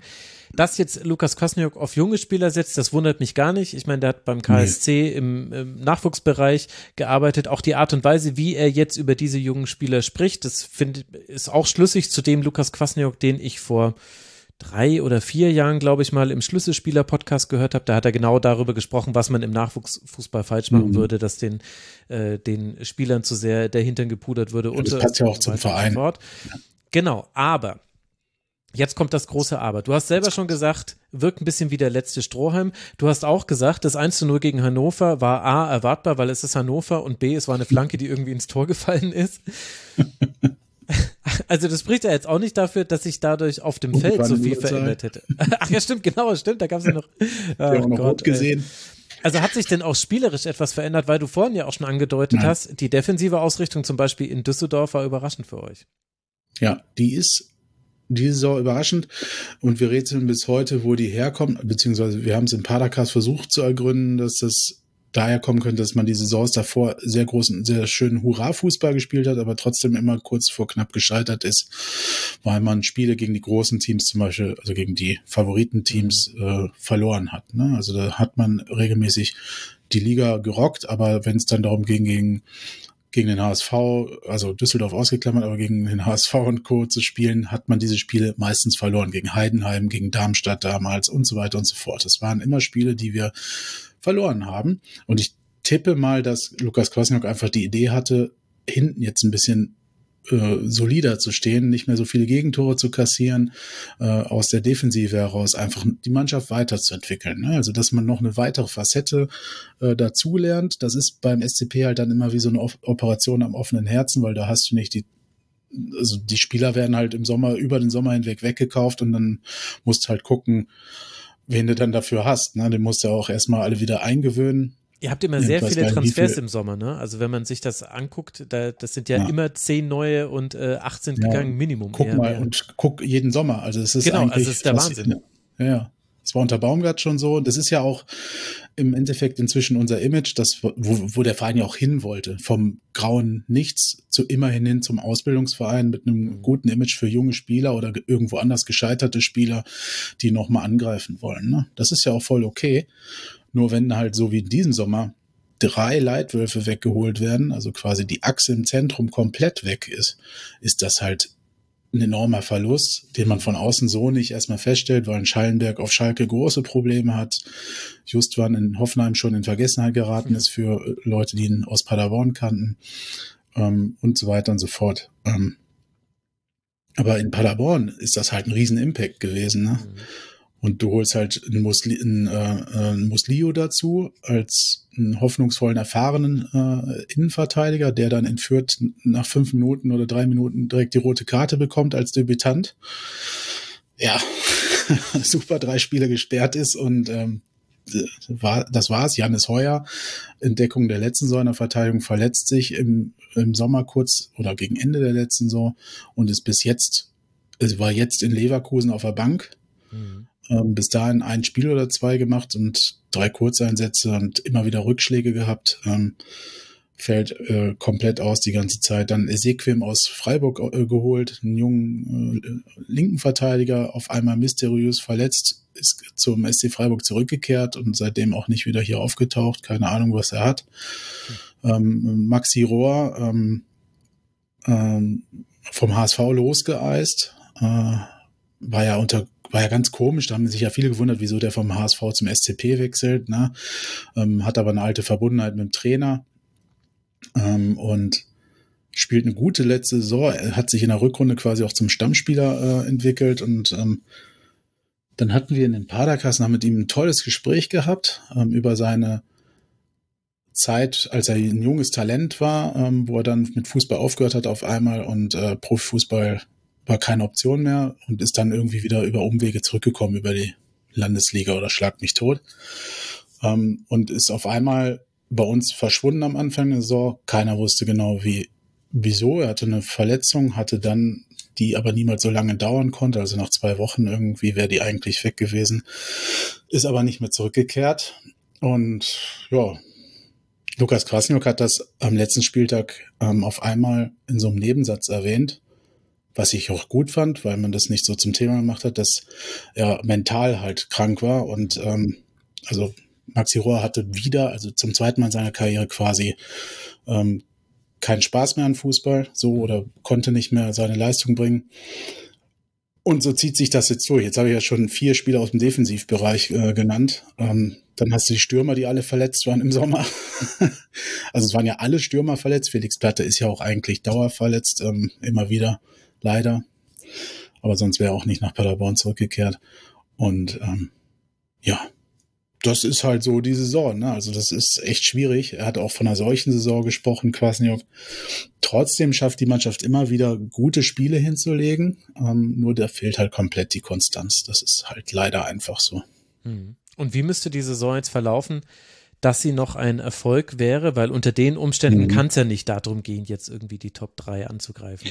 Nee, nee, kann es in dieser Saison auch nicht. Also ein Erfolg wäre sie wirklich, wenn du jetzt im oberen Bereich dich rein, also in ruhige Fahrwasser kommst, ähm, bisschen ähm, weniger Gegentore auch fängst, also nicht immer so Ausrutsch, äh, Ausreißer drin hast, wo du wieder fünf fängst. Wir haben jetzt echt ähm, bis zum Spiel gegen Nürnberg hatten wir die endlich am, ich weiß nicht, 13. Spieltag die Tordifferenz auf null ausgeglichen. Das hing von Fürth immer noch nach vom ersten Spieltag und jetzt haben wir sie wieder bei minus vier durch diese äh, unsäglichen zwei Niederlagen, 3-1 und 4-1. Ähm, das war echt naja, also wie kann das gelingen? Ähm, jetzt haben wir ein ganz einfaches Spiel äh, vor der Brust am Samstag in Hamburg. Ich glaube, das wäre sogar so ein Spiel, was wir wieder gewinnen könnten. Ähm, er ist gerne, gerne. Ja, glaube ich, gegen den HSV und äh, unseren ehemaligen, auch damals schweren Verlust Schonlau, der dann ja direkt Kapitän wurde beim HSV. Ähm, ja, also ich weiß nicht, was dazu führen kann, dass wir, ich bin gespannt, was im Winter passiert. Personell, man wird sicherlich noch mal was tun. Ich habe auch gehört, wenn Musli, äh, Musli ja nach Stuttgart geht oder wohin auch immer, werden wir das Geld nutzen und drei bis vier neue Spieler holen. Hm. Mhm. Ähm, weil einfach, also nicht, weil alle so schlecht sind, sondern weil viele halt äh, ständig verletzt sind. Ne? Also es ist ein bisschen so wie bei, bei der Fortuna, nur dass das da halt ein gewachseneres Gerüst ist, ähm, wo vielleicht nicht so viel Adalas war. Wobei ich auch da immer fasziniert bin. Ihr habt ja, glaube ich, schon seit Jahren immer den kleinsten Kader oder äh, Eben, oft, genau. Ne? Also das ist noch der große mhm. Unterschied. Äh, Paderborn ja. hat aktuell einen 30er-Kader und Fortuna ja. Düsseldorf 24. Ja. Also das ist ähm, ich bin gespannt, was unsere jungen Wilden da reißen werden in der Saison. Ähm, hm. Bin da sehr fasziniert von. Ich liebe das, wenn diese jungen Spieler eingebaut werden, weil da echt tolle Typen bei sind. Ähm, und die, denen macht's halt auch Spaß äh, zuzugucken. Da bin ich dann auch äh, cool damit, wenn die mal zwei, drei verlieren oder so. Ähm, solange die äh, kämpfen und ein, ein schönes Spiel spielen, ähm, finde ich das äh, super. Wenn das dann so wie gegen Elversberg ist, wo quasi du in der zweiten Halbzeit das Gefühl hattest, dass Elversberg Zweitligist ist und du bist so maximal Landesligist, ähm, was das Defensivverhalten angeht, dann wird's kritisch. Mhm. Ne, das war wirklich Selbstaufgabe. Da haben wir Glück gehabt in Elversberg, dass wir nicht 8-1 oder so untergegangen sind, weil Elversberg hatte, als sie das 4-1 geschossen haben, danach mindestens noch zwei oder drei hundertprozentige Chancen, wo unsere Verteidiger einfach zugeguckt haben. Neben, also sie sind nach dem 4-1 waren unsere Defensive komplett wie man das selbst kennt, wo man früher selbst gespielt hat, wenn man in der Kreisliga quasi 6-0 zurücklag, hatte man auch keinen Bock mehr und so standen die da auch und Elversberg ist weiter marschiert. Ne? Also das war kurz davor, ein richtiges Debakel zu werden und dann wäre es für einen Coach, glaube ich, richtig eng geworden. Elversberg ist aber auch echt spielstark. Das muss man, muss man auch mal sagen. Fußball. Die spielen einen Superball. Die haben ja. in Lautern auch einen Superball gespielt. Die sind natürlich das ist ähnlich, wie es in Lautern letztes Jahr war. Die sind natürlich so ein bisschen von der Euphorie getragen. Ich bin mal gespannt, wie es in der Rückrunde weitergeht. Aber was die auf den, auf den Platz bringen, ist echt aller Ehren wert. Absolut. Das war das. Ich habe uns auch da wieder erkannt, als, also ein paar Jahre zurück, ähm, als wir auf einmal diese, diesen wilden Offensivfußball gespielt haben, der so dieses Überfallartige, Ruckartige hat. Das haben die jetzt auch voll drin. Das hattet ihr tatsächlich auch in der letzten Saison ähm, auf dem Betze vor allem. Ähm, das ist das macht halt auch Spaß, das musste ich auch neidlos anerkennen. Ne? Also ich meine, ich habe davor die Woche den Schalke-Podcast gehört äh, von den äh, ähm, Journalistenkollegen, ich weiß gerade nicht, wer heißt, 19 und irgendwas, ich glaube 1904 Minuten oder so, da haben die, da regen die sich regelmäßig auf. also bei der Schalke nur noch, äh, also kann man sich fast nur noch, und da haben die gesagt, da standen die dann so, und dann haben die gesagt, wir haben gegen Elversberg zu Hause verloren. Wir haben vor Jahresfrist noch gegen den FC Bayern München gespielt die haben vor zwei Jahren noch vor 400 Zuschauern gespielt. Wir haben gegen Elversberg verloren. Ja. Bei allem Respekt. Das kann es nicht sein. Wenn man dann mal überlegt, was Watzke gesagt hat, dass Schalke vor vier Jahren noch Champions, äh, irgendwas, Vize, was waren die Vizemeister, Champions League, irgendwas, keine Ahnung. Erschreckend. Ja, ja so, Vizemeister. Muss ich sagen, ähm, wenn Schalke da zwei, gegen die 2-1 verliert, können wir auch mal 4-1 verlieren. Das ist der Spirit. Das Wahrscheinlich war es 1904 der Schalke-Talk, aber genau weiß ja, ich das genau, natürlich das ist es. Das ist äh, ganz witzig. Ich kenne die Kollegen auch, deswegen ist das noch witziger, wie die da jedes Mal verzweifeln. Gut, jetzt haben sie ja gewonnen, aber ähm, sonst ist das ganz unterhaltsam, das sich anzugucken. Äh, du, Kevin, ich hätte aber eine Frage, also das ist jetzt einfach so ein Thema, ähm, das haben wir auch bei uns im Podcast äh, so ein bisschen besprochen vor dem Paderborn-Spiel. Und weil du gerade sagtest, Lukas Kwasniok, für ihn könnte es dann auch eng werden. Ich kann mich erinnern, im Sommer, da war diese Angelegenheit auf Mallorca, wo er verhaftet wurde. Mhm. Inzwischen wurde das Verfahren eingestellt. Allerdings, das kennen wir ja auch von größeren deutschen Bands, da werden auch Verfahren eingestellt und möglicherweise fragt man sich, ähm, ob das denn alles so vernünftig ist. Mhm. Ähm, ist da eigentlich was hängen geblieben von? Weil das wird natürlich logischerweise nicht vom SC Paderborn dann die weiter thematisiert. Aber ähm, ja. ich habe da äh, im Prinzip war es das danach. Das ist mein, mein Gefühl von außen, also nachdem ja. diese Meldung kam. Er hat ähm, da ist tatsächlich nichts mehr hängen geblieben, so. Also, das muss ich sagen. Also, es spricht keiner mehr drüber. Es ist immer nur mal wieder so von außen die Frage. Und man selber stellt sich natürlich auch manchmal die Frage, was ist eigentlich jetzt da in Anführungsstrichen wirklich gewesen oder war das jetzt so, wie das jetzt dargestellt wurde am Ende, dass es halt nichts war ähm, oder zumindest nichts, ähm, äh, äh, äh, wie nennt man's, äh, juristisch Unsauberes äh, war. Sagen wir es mal so, ich weiß gerade nicht, wie ich es richtig ausdrücken soll. ähm, also unfreiwilliges so. ähm, ähm, ja, das ist äh, tatsächlich nicht hängen geblieben. Ich glaube, das würde ihm auch nicht mehr zum Vorwurf gemacht werden, das, denn jetzt hätte man nach Elversberg ja die Chance gehabt, dann einen sportlichen Grund zu haben, um ihn zu entlassen. Und man muss ja sagen, er ist da so eine Art, er spricht auch gerne mal vom wandelnden Kamel und er kann das sehr gut, ähm, er hat sich sehr gut, er hat sich sehr, also als Trainer zumindest muss ich sagen, persönlich kenne ich ihn ja nicht, hat sich sehr gut entwickelt. Er hat durch diese ganzen Sachen medial auch sehr, sich sehr geformt. Man erinnere sich ja dran, es gab ja auch sehr viel Diskussion um ihn als Trainer, dass er sich nicht hat impfen lassen äh, während der Corona-Zeit, außer dann, als die USA-Reise anstand und er dann gesagt hat, im Dienste der Mannschaft, also ne, für die Mannschaft, für das Trainingslager würde er das jetzt machen. Ähm, also das hatte, da, da ist er schon drüber fast gestolpert damals. Da hat er sehr viel Kritiker gehabt im Umfeld des Vereins auch. ähm, und ja auch deutschlandweit. Ähm, wenigstens hat er seinen Pass nicht gefälscht, seinen Impfpass. Ähm, und, ähm, und dann äh, halt diese Geschichte, das war ja sogar letzte Saison noch vor dem letzten Spieltag, ne? Ähm, wo er dann am letzten Spieltag gar nicht mehr äh, auf der Bank saß, wo alle auch dachten, das war's jetzt, ne? Ähm, also genau.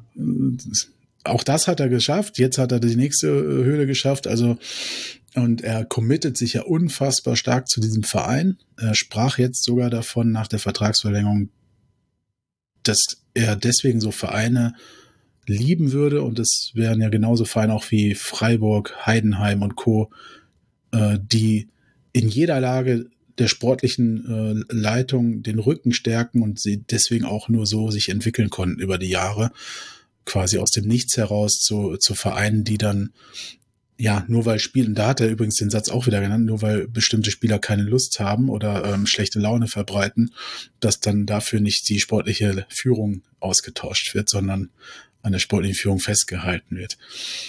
Was wiederum mein, meine Info, dass äh, im Winter vielleicht nochmal nachgebessert wird, auch nochmal bestärken könnte. das werden wir dann sehen. Und jetzt haben wir auch schon die perfekte Brücke, um über den ersten FC Kaiserslautern zu sprechen. Denn da ist es ja nicht so, dass festgehalten wurde am äh, Trainer. Und ja, das musst du mir jetzt als allererstes mal erklären, Sebastian. Also, Dimitrios Kramotzes ist jetzt Trainer. Er hat auch insofern einen erfolgreichen Einstand gehabt, als man jetzt im DFB-Pokal gegen den ersten FC Nürnberg weitergekommen ist. Also man steht im Viertelfinale, eh, sowieso DFB-Pokal, aktuell geilste Wettbewerb. Schaut euch die Viertelfinalisten an. Nehmt noch irgendwie die paar Erstligisten raus und wir haben nur noch Spaß alle. Also ist ja absolut fantastisch. Aber erklär mir mal bitte, Sebastian, warum musste Dirk Schuster gehen? Denn von der Tabellenkonstellation her, bis auf die Niederlagenserie am Schluss, konnte man das nicht nachvollziehen von außen. Ich habe das vorhin durchaus ernst gemeint, als ich gesagt habe, dass dieses Düsseldorf-Spiel, glaube ich, wirklich entscheidend war, mhm. weil du zum einen einfach einen extremen moralischen Tiefschlag hattest, nachdem du nach so einer äh, stabilen Führung dieses Spiel noch verlierst. Mhm. Zum anderen ähm, diese, diese ganze Geschichte da drumherum mit diesem Flaschenwurf noch und dann hat, verletzt sich ein, ein Ragnar Ache, der, der wirklich in, in Lautern eingeschlagen hat wie eine Bombe. Also das sind wirklich auch so ein paar Spieler, ähm, wo äh, Thomas Hengen, äh, der, der Sportchef äh, oder der, der überhaupt Vereinsboss, äh, echt ein glückliches Händchen bewiesen hat, die in Lautern plötzlich, warum auch immer, funktionieren. Ne? Grüße nach Paderborn. Ne? Grüße an Paderborn für äh, Richmond äh, sagt liebe Grüße. Ähm, ja, ja, aber den, den Ragnar Ache habe ich im Sommer gesagt, soll der ja. Markus Krosche gefälligst aus Frankfurt nach Paderborn schicken, in seine Heimat und nicht zu euch. Und wo ist er gelandet bei euch? Wir waren und auch an dem dran, glaube ich. Da kam, also es ist auch wirklich, man, man fragt sich wirklich, warum ein Spieler äh, sich da, also mit der Qualität sich dann für Lautern entscheidet, aber offenbar hatten sie gute äh, Argumente, ihn zu überzeugen, dass er da was aufbauen kann. Und ich glaube, er zahlt das zurück, dass man ihm einfach dieses Vertrauen schenkt und ihn machen lässt. Und du hast dann dieses Spiel verloren, du hast deinen Topscorer verloren und du hast wirklich gemerkt, auch wenn natürlich die Verantwortlichen das immer dann bestritten haben, da gab es einfach einen Bruch. Dann gab es danach noch dieses HSV-Spiel, wo du auch eine, eine, eine, große, eine, eine stabile Führung auch aus der Hand gibst, das zwar dann nicht verlierst, aber unentschieden spielst. Und das waren so zwei Spiele, äh, das, das hat dann einfach keiner mehr verstanden, wie, wie das sein kann, dass du zwei so deutliche Führungen aus der Hand gibst und ab dann äh, hat die Formkurve nach unten gezeigt. Du hattest eigentlich, also es ging mit, mit zwei, die Saison hat mit zwei Niederlagen begonnen. Mhm. Da hat man schon gewusst, okay, könnte schwierig werden, aber da war es so, das erste Spiel äh, ging direkt gegen Pauli verloren. Da war noch so, hm, mal gucken. Aber jetzt sieht man ja, wo Pauli steht. Von daher als Gradmesser damals schon, hm, okay, kann man irgendwie nachvollziehen. War jetzt auch nicht so, dass man da unterirdisch gespielt hat. Dann hat man auf Schalke verloren, wo man sagen muss, da hat man sich unnötig in, in Rückstand gebracht, durch rote Karten auch, hat aber an sich ein spielerisch gutes Spiel gemacht und eigentlich auch in der Höhe unverdient verloren. Also ich sag mal, die Niederlage geht dann im, am Ende in, in Ordnung, aber man hat sich da eigentlich gut verkauft. Und ab dann ab dem dritten Spieltag ging es dann wirklich bergauf. Man hat eine Serie gestartet und die, die Mannschaft hat wirklich wie so ein bisschen, also wirklich entfesselt auch gespielt, hat äh, spielerisch äh, geglänzt, gerade im Offensivbereich. Und bis eben zu diesem Düsseldorf-Spiel, wo man auch, da gebe ich Thorsten recht, da hat man sich auch gefragt, was ist denn hier los? Wie kann es denn jetzt hier 3-0 für den FCK stehen? Geht ja gar nicht. Also vom Spielverlauf her war durchaus auch glücklich.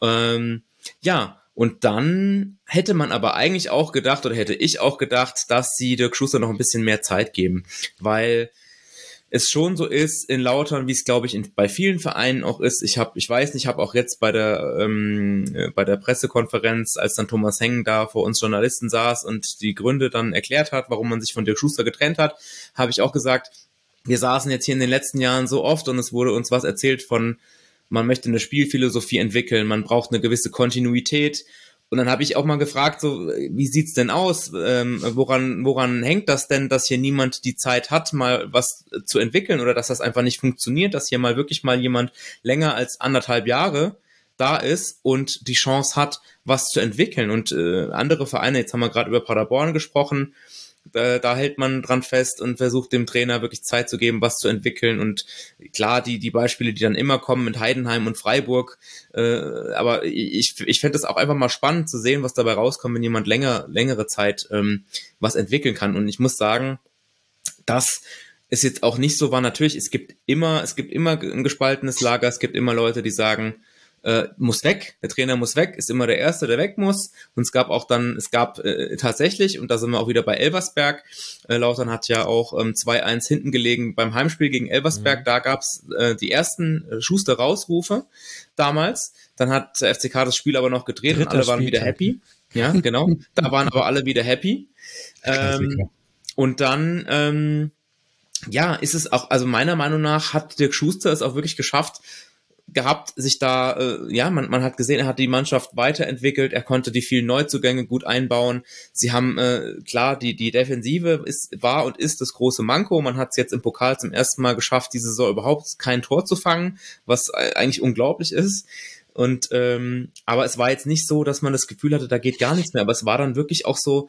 Äh, wir hatten dann auch äh, der FCK hatte dann auch diese extreme englische Woche mit diesen mit mit äh, mit drei Spielen, mit dem Pokalspiel mit Köln dazwischen, wo du da hat gab es drei Heimspiele, HSV, dann das Pokalspiel gegen Köln und dann Kräuter Fürth daheim innerhalb von einer Woche drei Heimspiele, wo man eigentlich denkt, auch so als die Fans was kann es Geileres geben, als innerhalb von einer Woche dreimal zu spielen, davon einmal gegen HSV und einmal gegen, gegen den 1. FC Köln, sorry, führt, aber da, das sind natürlich, äh, ne, das waren zwei Spiele, da sind innerhalb von drei Spielen über 120.000 Leute auf den Betzenberg gekommen, äh, zweimal ausverkauft und selbst gegen Fürth auch über 40.000. Das zeigt auch schon, was Dirk Schuster mit der Mannschaft ja auch geschafft hat.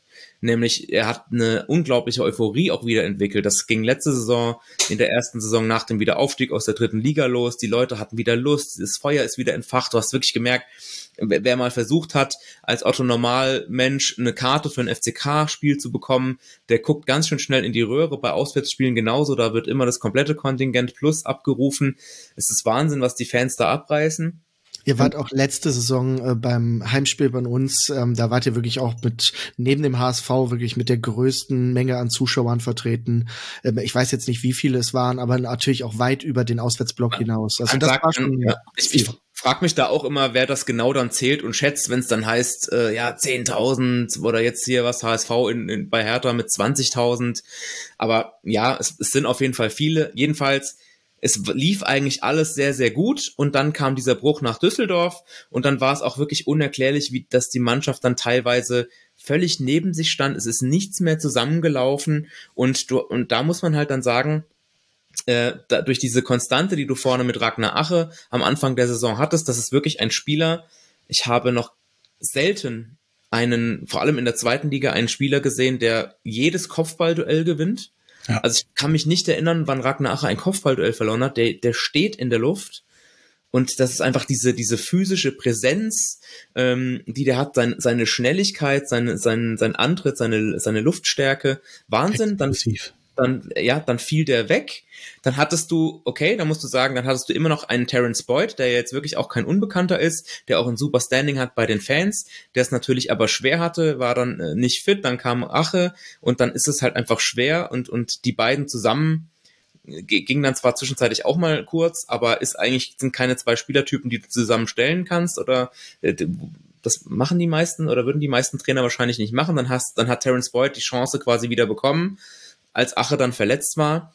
Und dann war es halt einfach brutal schwer. Und dann hat, dann war der FCK in einer Situation, wo er jetzt nicht gerade aus dem Vollen schöpfen konnte, was Chancen anging. Und dann muss halt auch ein Terence Boyd aus den wenigen Chancen, die er dann kriegt, mal was machen, hat er dann nicht geschafft. Und dementsprechend hattest du dann keine Konstante mehr im Angriff.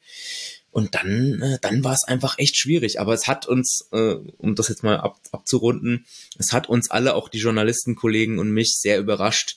Der Zeitpunkt war auch komisch, so mitten in der Woche, wo du gesagt hast, eigentlich hättest du dich, hättest du dich ähm, direkt äh, äh, ja nach dem Spiel, nach dem vorangegangenen Spiel trennen können, anfangs der Woche an einem Montag, aber dann ist das irgendwie so mitten in der Woche, trennst du dich dann, äh, hast dann quasi kaum noch Zeit äh, für das nächste Spiel in Magdeburg, du trittst dann da mit einem Interimsteam an und hast dann wieder, äh, stellst dann am nächsten Tag den Trainer vor, der hat dann zwei Tage, sich aufs Pokalspiel vorzubereiten.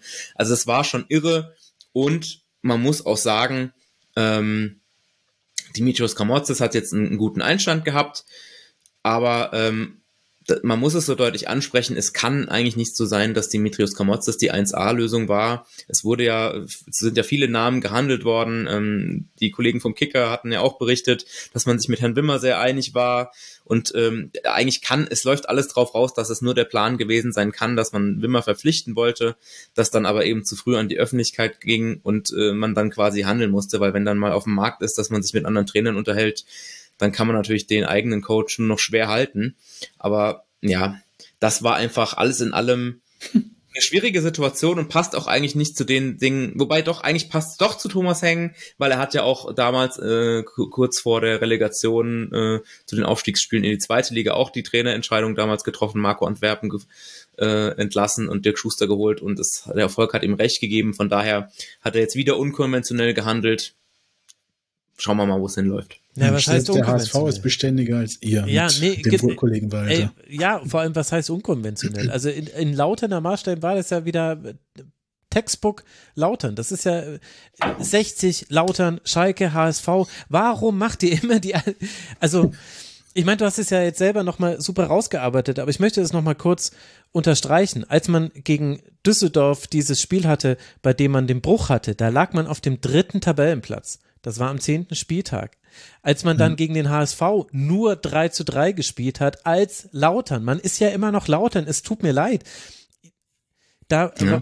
lag man danach immer noch auf dem sechsten Tabellenplatz. Und klar, es wurde dann schlechter, aber das Schlimme ist doch, wenn du nicht sagen kannst, woran es liegt. Wenn du aber sagen kannst, boah, uns fehlt ein richtig guter Stürmer, der ist einfach, der ist von der Flasche getroffen worden, der musste ausgewechselt werden. Mega dumm gelaufen. Aber du kannst ja noch, äh, ist nicht von der Flasche getroffen worden? Was ähm, doch, doch, er ist von der Flasche getroffen worden, aber das war nicht der Grund für die Auswechslung. War nicht der Grund für die Auswechslung, ja, genau. Er wurde dann, äh, musste Er hat dann, weitergespielt, er wurde gefragt, ob er weiterspielen will und da äh, kann man dann auch die Frage stellen, wie verantwortungsvoll war das, den weiterspielen zu lassen, weil der hat danach auch be recht benommen gewirkt und ja, ja, aber du wolltest genau, auch was anderes. Kopfverletzungen im Fußball, genau. Das ist ja. jetzt nochmal der, der, aber. Das ist eh dein Lieblingsthema, ne? ja. Nach Flanken. ja, finde ich schon schön, dass Leute hier so als Gastgeschenk quasi ihre Flankenstatistik ihres Vereins mitbringen. Danke nochmal, Thorsten. Das ist wirklich schön. aber, ähm, aber man kann es ja sogar begründen, woran es liegt. Und ich meine, ich kann gerade gar nicht glauben, dass ich ein Plädoyer für Dirk Schuster halte, weil ich habe seinen Fußball nie gerne gesehen und äh, der Abgang beim FC Augsburg damals war spektakulär in all, den, all seinen Facetten.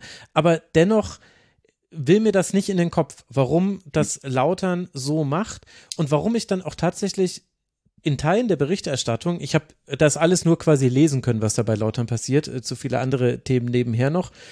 Und da klang das in vielen Berichten so, ja, naja, irgendwie konnte man es jetzt fast schon erwarten, lief jetzt nicht so für Schuster und ich denke mir so, ja, aber ihr seid doch, ihr seid doch im zweiten Zweitliga-Jahr oder verwechsel ich jetzt gerade was, oder? Ja, also, äh, übrigens, du, als du vorhin aufgezählt hast, wie gut es lief, äh, nach dem Sieg gegen Hannover war man sogar über Nacht mal Tabellenführer. Ähm, also, stimmt, äh, stimmt. Und, jetzt kann ja. man sich anschauen, wo, wo der FCK mittlerweile steht. Ähm, ich gebe dir da vollkommen recht. Ich glaube, dass man mittlerweile oder, oder dass Teile der Fans und vielleicht auch gewisse Leute im, im Hintergrund des Vereins vielleicht vergessen haben, wo man eigentlich herkommt. Ähm, die Sache ist die, man, man, es wird so oft zitiert, das zweite Jahr nach Wiederaufstieg ist, ist das schwerste. Im ersten ist man von der Euphorie getragen worden, gerade in der, in der Hinrunde. Und dann lief es in der Rückrunde schlecht, war aber egal, hat am Ende trotzdem noch locker gereicht. Jetzt bist du in dem zweiten Jahr und musst eigentlich dich dran erinnern, wo kommst du her? Und äh, nichts anderes als der Klassenerhalt kann eigentlich das Ziel sein. Aber natürlich ist es so, das war in der letzten Saison schon so, da hat die Mannschaft in der ersten, in der Hinrunde overperformed. Das weckt natürlich Hoffnung. Gerade bei diesen, bei den Menschen in Kaiserslautern, ich habe das in jedem Podcast, auch immer wenn ich bei dir bin, Max, predige ich das, glaube ich, hoch und runter diese, diese Erwartungshaltung, dieses, wo kommt man her? Die Leute kennen das noch, die Leute kennen die goldenen 90er Jahre. Der FCK ist mehrfacher deutscher Meister und Pokalsieger. Äh, die Leute haben natürlich irgendwo den Anspruch, irgendwann wieder Bundesliga zu spielen und vielleicht gibt es da doch auch ein paar Leute, auch ein paar Fußballexperten, die sagen, ja, vielleicht doch irgendwie, irgendwann gehört der FCK da auch mal wieder hin. Ey, aber man das muss wäre ja sich auch halt, geil, wenn der FCK da spielen würde. Das will, Man- man muss sich aber bewusst sagen. machen, wo man herkommt. Man kommt aus ganz, ganz bitteren Drittliga-Jahren, die den Verein fast zerstört haben. Der FCK stand wirklich kurz vor dem Aus. Du hast vorhin unser Tribünengespräch angesprochen, Thema Insolvenz und so weiter. Also es war wirklich so kurz davor, Hm. dass dieser Verein nicht mehr existiert hätte oder in der Form nicht mehr existiert hätte. Von daher kann man wirklich nur sagen, Leute, haltet den Ball flach.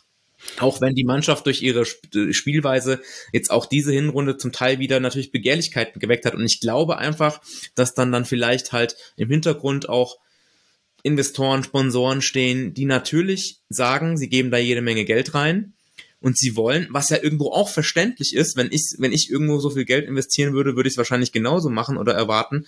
Die wollen natürlich Erfolge sehen und die wollen sehen, dass man dann irgendwann doch halt hochgeht und dann äh, kann ich mir vorstellen, dass das dann auch dazu führt, dass man sagt, ja, äh, probieren wir es doch nochmal mit einem anderen Trainer, weil es ist halt einfacher, die arme Sau an der Seitenlinie auszutauschen als die ganze, ganze Mannschaft.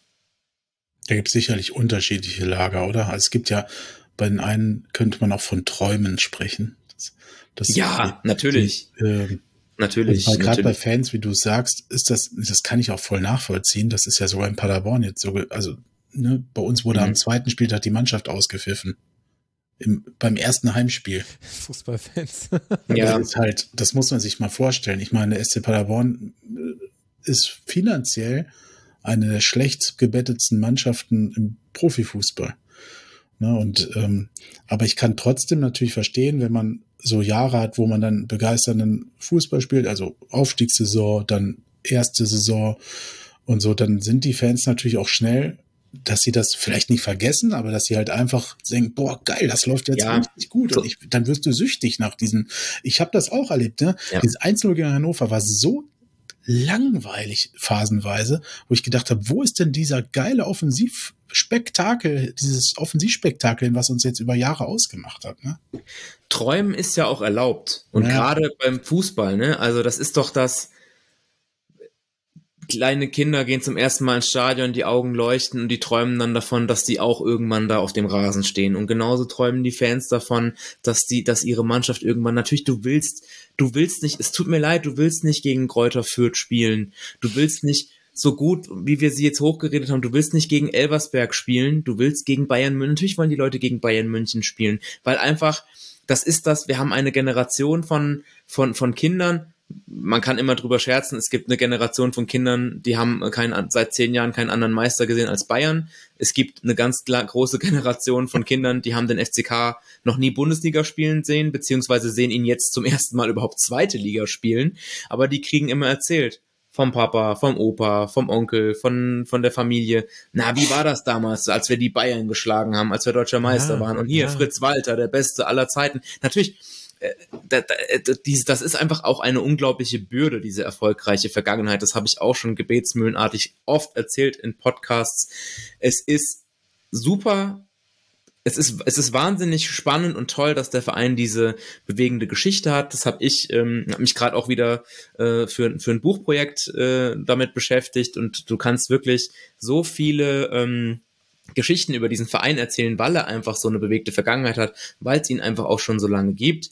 Aber es ist eine unfassbare Bürde, es, es, es baut Druck auf, es baut Begehrlichkeiten auf. Und das Publikum in Lautern ist halt so, es gibt himmelhoch jauchzend und zu Tode betrübt, also es ist entweder schwarz oder weiß, es ist äh, Jubel, Trubel, Heiterkeit oder alle sind tief traurig. Also es ist einfach äh, so, so, sobald die anfangen, wieder einigermaßen Fußball zu spielen, dann träumen alle wieder. Und dieses ganze Umfeld, ne, wer das Stadion gesehen hat, da, da, da, und wir haben auch, ihr habt auch drüber gesprochen, wie viele Fans auf die Auswärtsspiele kommen und so. Es ist natürlich von diesem Drumherum, von der Fanbase, vom Stadion und so, ist es Erstliga-like. Ja, da müssen wir nicht drüber, drüber, drüber streiten. Das ist Fakt, auch von den Zuschauerzahlen her. Aber man muss auch sagen, dieses große äh, Gebilde FCK mit allem, was dranhängt, mit den Finanzen und so weiter und so fort, kommt aus den Drittliga-Jahren, da hat man die Struktur komplett runtergefahren und quasi dieses Stadion hat noch existiert, aber alles drunter war halt eher Drittliganiveau. Ist es jetzt teilweise immer noch, weil man erst langsam diese Strukturen wieder aufbaut, von daher äh, langsam wieder aufbauen und dann sage ich mal, ab nächstem Jahr vielleicht. Nein, nein, das ist, das, das ist ja schon, das ist ja schon total falsch. Also das ist ja, also sorry, aber jetzt mal kurzer Reality-Check. Rohergebnis 1. FC Kaiserslautern, Saison 21-22. Das sind die letzten Zahlen, die wir von der DFL haben. Das, was man eingenommen hat, 19 Millionen Euro. 19 fucking Millionen Euro. Ich predige in der Bundesliga Männersendung immer, dass du als Aufsteiger irgendwie versuchen musst, 100 Mio zu reißen. Ja. Dann kannst du in der Liga bleiben. Jetzt ja. gucken wir uns mal an, was hatte denn Darmstadt 98? 26 Millionen. Klingt 24. Nicht, ist immer noch viel, viel weniger, aber prozentual ein Riesenunterschied. Was hatte Heidenheim? Schon doppelt so viel. 39 Millionen. Was hat der VfL Bochum? Warte, ich habe es mir gerade äh, rausgesucht. 63 äh, Millionen Euro. Das sind andere Dimensionen. Ja. Und es, du wirst, natürlich kann ein Wunder geschehen und du kannst mal aufsteigen. Aber es ist, ist nicht nachhaltig. Nicht, es ist nicht wahrscheinlich. Ja, selbst wenn du es irgendwie nachhaltig machen kannst und so weiter, es ist nicht wahrscheinlich. Und dass Fans nicht so denken, das soll ja auch immer so sein. Ich würde als Fan auch nicht so denken wollen. Und als ich noch Fan war, habe ich auch nicht so gedacht. Das ist ja fürchterlich. Da wirst du ja total, also das ist ja schlecht für die Seele. Aber Verantwortungsträger dürfen doch dem nicht erliegen. Und die dürfen doch dann auch nicht einfach einen Trainer ja, rauswerfen. Dann nein, das, das, Max, das Problem ist, in, oder eins der vielen Probleme ist, ähm, du hast zum Beispiel auch diese Situation, weil wir jetzt gerade auch beim Thema Finanzen sind, der FCK ist ja nur Mieter im eigenen Stadion. Mhm. Und diese Geschichte ähm, wird dir halt immer weiterhin zum Verhängnis werden, weil ähm, es, und das sagt die Vereinsführung auch, du dieses Ding nur dann wirtschaftlich betreiben kannst, eigentlich, wenn du in der ersten Liga äh, spielst. Die sind jetzt mittlerweile dran, da auch einen neuen Pachtvertrag auszuhandeln. Aber ähm, ja, da gibt's glaube ich, noch, noch, viel, noch viel zu tun. Und deswegen ist es einfach so, das, das was ich meine, dieses, dieses ähm, Konstrukt ist jetzt das falsche Wort. FCK ist alles andere als ein Konstrukt, aber dieses, die, die, die der die FCK als, als, als die Struktur ist, ist, ist, ist, ist ungesund, genau, und ähm, das heißt, deswegen ist man so ein bisschen verdammt dazu, quasi erfolgreicher zu sein und aufzusteigen. Irgendwann ja, okay, mal. okay, das verstehe ich. Aber das heißt, ein Heimschnitt, ihr habt aktuell einen Heimschnitt äh, von rund 43.000 Zuschauer das würde jetzt nicht reichen, um dieses, äh, um die Miete zu bezahlen für dieses Stadion. Das, das reicht dann jetzt mittlerweile schon, aber ähm, man, man muss sich das immer so vorstellen, das hören jetzt, glaube ich, auch einige äh, Stadionromantiker nicht gerne, die den, den Betzenberg über alles lieben. Betzenberg ist ein tolles Stadion, das Fritz-Walter Stadion, keine Frage. Ähm, es ist aber sehr in die Jahre gekommen. Dieses Stadion, ähm, da muss sehr, sehr, sehr viel Geld reingesteckt werden, jedes Jahr, damit da der Laden läuft. Ähm, ich habe die Zahl jetzt nicht im Kopf, aber äh, allein schon, äh, wenn dieses Stadion auch nur aufgeschlossen wird, wie viele 10.000 Euro das kostet. Ähm, das WM 2006 Logo hängt immer noch. Ja, also es ist einfach. Ähm, gut zu sehen vom Gästeblock. Es ist immer noch ein, ein, ein tolles Stadion, aber es kostet einfach unglaublich viel Geld, dass es diesen Ist-Zustand erhalten kann. Es ist, wenn wir äh, wenn, wenn wir da jetzt einsteigen wollen, äh, Thema äh, Umsatz, äh, Thema Finanzen in der ersten Liga, es, es gäbe wahrscheinlich, also äh, es ist jetzt auch schon so, dass die VIP-Tickets äh, quasi auf Jahre hinweg mehr oder weniger vergriffen sind. Also es gibt zu wenig VIP-Plätze, es gibt zu wenig Logenplätze. Da müsstest du irgendwie nochmal nachbessern. In der ersten Liga ist da sicherlich auch nochmal ein bisschen mehr gefragt. Da gibt es zwar auch noch Potenzial, aber es ist einfach so, da, das Ding kostet Geld und dementsprechend ist es dann einfach schwierig, irgendwann das äh, irgendwie das wirtschaftlich zu betreiben. Aber ja, das, was du gesagt hast, da gebe ich dir auch recht. Und, und was da ja dazu kommt, äh, du hast ein paar Kennzahlen jetzt genannt, aber diese Schere zwischen den Vereinen, die jetzt auch, sage ich mal, nicht erst zwei, drei, sondern vier, fünf, sechs, sieben, zehn Jahre plus Bundesliga spielen und dem FCK, der jetzt gerade aus Drittliga-Zeiten kommt und jetzt gerade mal das zweite Jahr Zweitliga spielt, ist so unfassbar groß und die wird ja von Jahr zu Jahr größer. Selbst wenn du jetzt nicht mehr weit, nicht mehr nochmal runtergehst in die dritte Liga, sondern dich in der zweiten Liga etablierst, das ist ja, ich meine, guckt euch an, was mit den Aufsteigern passiert. Ne? Du hast auch äh, den ein oder anderen Namen schon genannt. Die können, ja, selbst wenn die dann teilweise den doppelten Umsatz haben als die Konkurrenz, äh, also für die ist es genauso schwer. Guckt euch Darmstadt an, guckt euch Heidenheim an. Klar. Das ist, das ist ja so. Wenn du dann hochgehst, dann ist das oft halt einfach so ein, so ein, so ein Kurzausflug. Kevin Deswegen, hebt auch schon die Hand. Ja, du, musst, du, musst dich ja quasi in der zweiten Liga etablieren und da ist doch gerade Lautern gut dabei. Man hat, ihr habt es doch schon, einer von euch, ich weiß gerade nicht mehr, wer es gesagt hat. Ihr habt ja schon gesagt, Braunschweig äh, und Osnabrück. Acht Punkte und sieben Punkte. Genau, Kevin hat es äh, gesagt. gesagt ja. Das ist ja, das ist das große Pfund gerade für alle, für die es ja. erstmal nur darum geht, in dieser Liga zu bleiben. Zehn Punkte Vorsprung hat der FCK und ich verstehe schon, dass einem da die Muffen gehen, wenn man dann so eine schlechte Serie hat und so weiter und so fort. Aber es ist doch alles noch gerade wunderbar und das Ziel muss es doch erstmal sein, jetzt fünf Jahre, Jahre zweite Liga zu spielen. Ich, ich muss sogar auch ganz provokant noch dazu sagen, ähm, nicht nur äh, Braunschweig und Osnabrück, ich schaue da auch ganz, ganz intensiv auf Schalke, weil ja, es, naja, also es tut, mir, es tut mir leid, ich, ich kenne auch viele Schalke-Fans sehr, sehr gut, ähm, aber ich kann aus eigener Erfahrung sprechen, wie schnell man dann abrutscht oder abrutschen kann, diese ja. Gefahr dann auch mal durchgereicht zu werden. Ich habe am Anfang der Saison auch gedacht, oh, die Hertha muss sich auch mal umschauen. Die haben sich jetzt mittlerweile stark gefangen, aber die haben auch, muss man sagen, einen Kader, der alles andere äh, als abstiegstauglich ist. gesagt, wir haben kein Geld. Ja, aber also ähm, Bielefeld, ja. Ich, ich, ich würde es mir auf jeden Fall wünschen, dass Schalke definitiv in der Liga bleibt, beziehungsweise sich fängt und wieder weiter oben angreift. Aber es ist verdammt schwer, wenn du mal wirklich da unten drin steckst, da auch wieder rauszukommen. Und der FCK hat es erlebt, dann geht's ruckzuck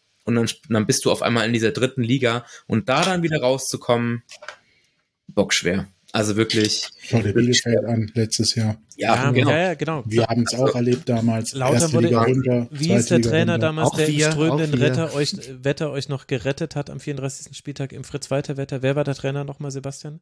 Äh, äh, damals, äh, 2008 meinst du? Ja. Gegen Köln? Ja, genau. Milan Sasic, meinst du Milan ja, Milan Sasic, genau, genau. Mein Gott, ja, ich habe noch vergessen. gedacht, es Samen regnet. Namen, die man hier hört. Fritz Walter Wetter. Ich habe das damals, ich habe das auf der Autobahn gehört zwischen Augsburg und München. Also mir fällt bei, bei Kaiserslautern immer nur Olaf Marschall ein. ja. Olaf Nasenpflaster Marschall. Ich kann mich da noch genau dran erinnern. Ich weiß sogar noch genau, ich habe das im Radio gehört, natürlich, und der Kommentator hat dann die Frage gestellt, Herr Stasic, als es vorhin angefangen hat zu regnen, haben Sie da auch gedacht, Fritz Walter Wecker? Und da dachte ich mir nämlich noch, das ist aber eine komische Frage. Und dann sagt Milan Stasic, da sagen Sie was, genau das. Ich habe mhm. gesagt, das ist unsere Hütte. Und ich dachte mir so, okay, geile Frage, muss ich mir merken. Der, der war ja auch damals, äh, hat er äh, einige Schlagzeilen gemacht, als er die Mannschaft in die Kurve geschickt hat und sie hat äh, sie quasi dazu gezwungen hat, sich auspfeifen zu lassen nach einer Niederlage gegen, ich weiß gar nicht mehr gegen wen das war, aber das war quasi mitten im Abstiegskampf und er hat die Mannschaft dann vor die Kurve zitiert und die mussten sich da fünf, sechs Minuten lang richtig beschimpfen lassen. Das war. Es war nicht alles gut unter. Er hat dann irgendwie gesagt, ich wollte sehen, dass sie sehen, diese Verzweiflung in die Auge. Von denen, also ich kann es nicht so gut nachmachen, aber ähm, das, ja, das war schon, war schon auch ein spezieller Typ. Aber ja, äh, um, um darauf nochmal zurückzukommen, zweite Liga. Ich persönlich finde ja auch von den, rein von den Namen her, und das sage ich jetzt wirklich nicht, weil ich äh, Reporter und äh, Berichterstatter über die zweite Liga bin. Ich finde die zweite Liga viel geiler als die Bundesliga. Oh ja. Rein von den Namen her und von den Clubs her. Ich kenne auch gar keinen Spieler aus der Bundesliga mehr. Ich gucke nur noch zweite. Es, es geht mir tatsächlich fast ähnlich so diese Saison. Es ist ganz extrem dieses Jahr, ähm, wie sehr mein Interesse sich ein bisschen stärker nochmals auf die zweite Liga verlagert hat. Mhm ist es schon, ist schon krass. Außer das Einzige, was ich dieses Jahr spannend finde, ist, ich meine, will jetzt nicht zu sehr über die Bundesliga reden, aber was Leverkusen diese Saison auf dem, auf dem Platz zaubert, ist schon ganz nett anzusehen. Aber ich gucke tatsächlich äh, auch sehr wenig Bundesliga. Die haben, die haben wirklich schön Ball gegen uns gespielt im Pokal. Also, das, ja. also da hast du richtig gesehen, ohne jetzt abdriften zu wollen, dass die wirklich einfach umschalten konnten. Also wir haben das 1-2 gemacht und haben sich gedacht, ach ja, jetzt müssen wir doch noch mal kurz äh, paar Minuten Gas geben. Man ist 3-1, vier Minuten später. Mhm. Dann haben sie wieder runtergefahren, dann haben wir das 2-3 gemacht, das war dann abseits und dann war das Spiel vorbei. Und vorher, also das 1-0 von dem, äh, wie heißt der, Boniface, unfassbar. Unser Innenverteidiger ist, klebt an ihm. Und der macht das Ding trotzdem sowas von easy mit, mit dem Innenriss weg. ich finde, es lohnt sich allein schon wegen der Trainingsvideos, wenn man dann Xabi Alonso sieht, wie er irgendwie mit, wie alt ist der mittlerweile, keine Ahnung, immer noch die, die Bälle da Zentimeter genau in die Füßchen seiner, mit seiner äh, Schützlinge spielt. Das ist. Und wie sympathisch der auf der Pressekonferenz auch rüberkommt, ne? Also so, ähm, ja, das sind so diese, das in meinen romantischen Erinnerungen auch an früher sind so diese weltmännischen Typen, so die äh, auch einem völlig unterlegenen Gegner immer noch was Gutes zusprechen können und äh, wirklich sportsmännisch da rumlaufen. Oder wie nennt man das jetzt mit Gen? Ich weiß nicht, Max, sag mal, Sport, sagt man auch sportsmännisch? Ich weiß nicht. Ähm, ein Kosmopolit. ja. Auf jeden Fall ähm, ein, ein Gentleman, so würde man, hätte, hätte man auch gesagt oft, ne?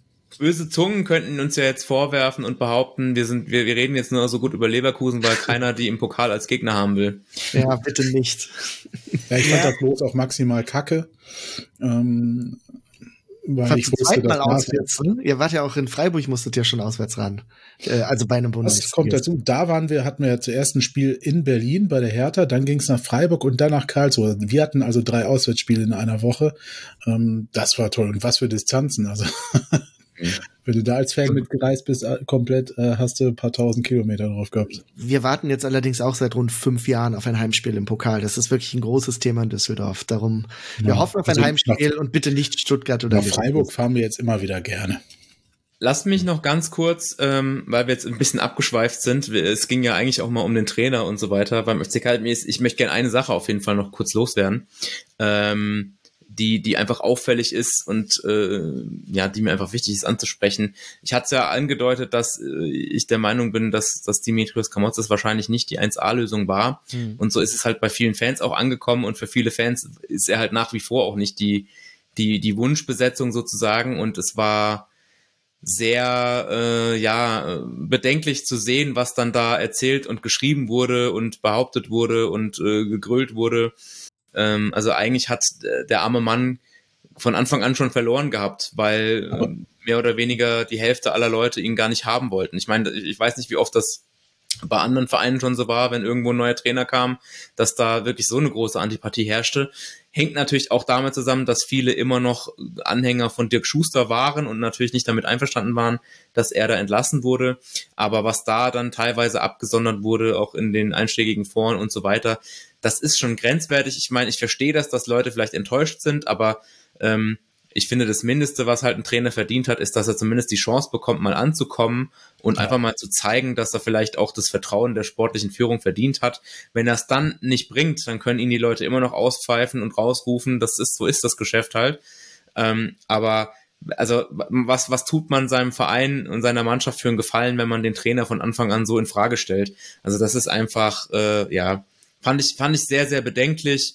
Und von daher ähm, hat er jetzt natürlich, kann man sagen, direkt schon eine Antwort gegeben mit dem Sieg im Pokal. Jetzt warten wir mal ab. Ich habe auch gesagt, äh, für mich eigentlich so schön das ist, im Pokal da auch weiterzukommen und vielleicht je nach Los die Chance zu haben, dass es dieses, äh, diese Saison auch mal echt relativ weit geht im Pokal. Das Kerngeschäft ist und bleibt die Liga. Also wenn ich, wenn, ich glaube, wenn die meisten Leute sich jetzt aussuchen könnten, wo der FCK seine Spiele gewinnt, dann würden sie auch die Liga nehmen. Und äh, da stehen jetzt wirklich äh, nochmal ein paar harte Spiele bevor. Jetzt kommenden Samstag Heimspiel gegen Hertha. Das wird alles andere als einfach. Die sind auch richtig gut drauf. Ich habe echt ein bisschen Angst vor Rese, muss ich sagen. Was der im Moment spielt. Aber wird viel rotieren, hat Dada schon gesagt. Also ja, aber den rotiert er bestimmt nicht raus. ähm, und äh, dann tatsächlich auch noch in Braunschweig, auch wenn die Tabelle es anders vermuten lässt, aber das musste auch erstmal gewinnen. Und dann schauen wir mal, wie es nach der Winter oder wie man dann zur Winterpause steht. Von daher, aber ja, wie gesagt, das mit Kramotzes wollte ich einfach mal loswerden, ja, weil äh, das einfach. Er kann ja, nichts dafür und das ist sowieso, also Hate Speech generell muss man sich sparen. Meine Güte, das war der längste Zweitliga-Kurzpass diese Saison. Gut, dass du gesagt hast, Sebastian, dass oh du früh raus musst. Das haben wir ja ganz fantastisch haben wir super geschafft, hinbekommen. Ja. Ich erspare euch jetzt die Quoten äh, zum Spiel Nürnberg gegen Lautern. Die sprechen nämlich gegen äh, stärkste zweite Liga aller Zeiten und so weiter. Das ist äh, mhm. leider, ich, ich sehe das auch so, dass viele Vereine da einen Reiz haben, die erst mancher Erstligist nicht erfüllt. Quoten und äh, auch Sponsoren und sonstige Ausgaben sprechen aber leider klar gegen diese These. Das muss man wirklich sagen. Und ich habe mir auf meinen Lesungen wird das häufiger gesagt von Leuten, die sagen, Mensch, die zweite Liga ist doch viel besser, viel, viel weniger langweilig als die erste Liga. Das habe ich jetzt, ich habe ja irgendwie so 30 Lesungen gemacht, das habe ich bestimmt acht bis zehn Mal kam diese Frage. Und dann habe ich irgendwann angefangen zurückzufragen, ja, sag mir mal die ersten drei in der zweiten Liga. Und das wurde, einmal wurde es beantwortet. Ansonsten wussten das diejenigen, die gesagt haben, die zweite Liga ist viel geiler als die erste, wussten es nicht. Konnten mir aber alles erzählen über Boniface und über, über Bayern und über Dortmund und Eden Terzic hat keine Ahnung, weil er muss Can nicht immer so zurückziehen in die Abwehr und so. Es ist leider in der Realität ein bisschen anders, als man es fühlt, aber weil wir auch quasi noch diese Gefühle für diese Vereine haben mit denen wir aufgewachsen sind. Milan Kinder der 90er, 80er. Ja, so, so ist es eben. Und ähm, da muss man aber eben, ja, den Reality-Check, den muss man dann auch bei sich selbst machen. Jetzt mache ich aber den, den Clock-Check und sage, das, das muss jetzt wirklich reichen, auch wenn ich mit euch allen dreien doch ewig hätte weiterreden können. Ich habe auch ehrlich gesagt das Gefühl, ihr hättet mich gar nicht gebraucht. So wie das hier zwischendurch lief. Schon überlegt, vielleicht gehe ich einfach pennen und ihr macht das hier alleine fertig. Also wirklich ganz, ganz herzlichen Dank. Äh, so ist das, wenn man mit Podcast-Profis aufnimmt. Das hat Riesenfreude gemacht. Herzlichen Dank an Kevin Bublitz. Ich werde den Padercast verlinken. Alle hören jetzt rein. Danke dir, Kevin, dass du mal wieder hier warst. Danke auch für die Einladung. Immer wieder gerne. Ja, und äh, danke an Thorsten Wiese, ein sensationelles Debüt. Ich wünschte, ich wäre bei meinem ersten Podcast-Auftritt, der leider auch noch zu finden ist im Netz, äh, so souverän gewesen. Danke, Thorsten von Gebrabbel Rot-Weiß wird natürlich auch verlinkt. Danke, dass du hier warst. Ja, vielen lieben Dank für die Einladung, Max. Hat mich super gefreut.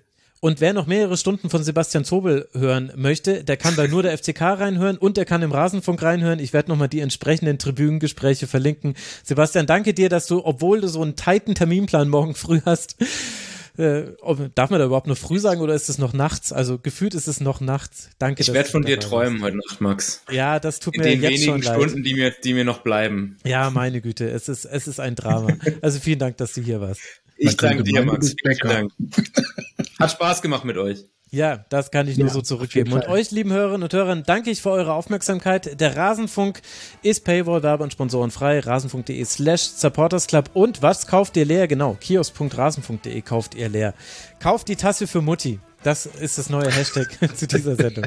Danke für eure Aufmerksamkeit. Empfehlt den Rasenfunk weiter. Bleibt uns gewogen. Bleibt dran. Auf rasenfunk.de gibt es noch viele Sendungen mehr. Und bleibt vor allem gesund. Bis bald hier im Rasenfunk. Macht's gut. Ciao. Tschüss. Tschüss. Das war der Rasenfunk. Wir geben nun zurück in die angeschlossenen Funkhäuser.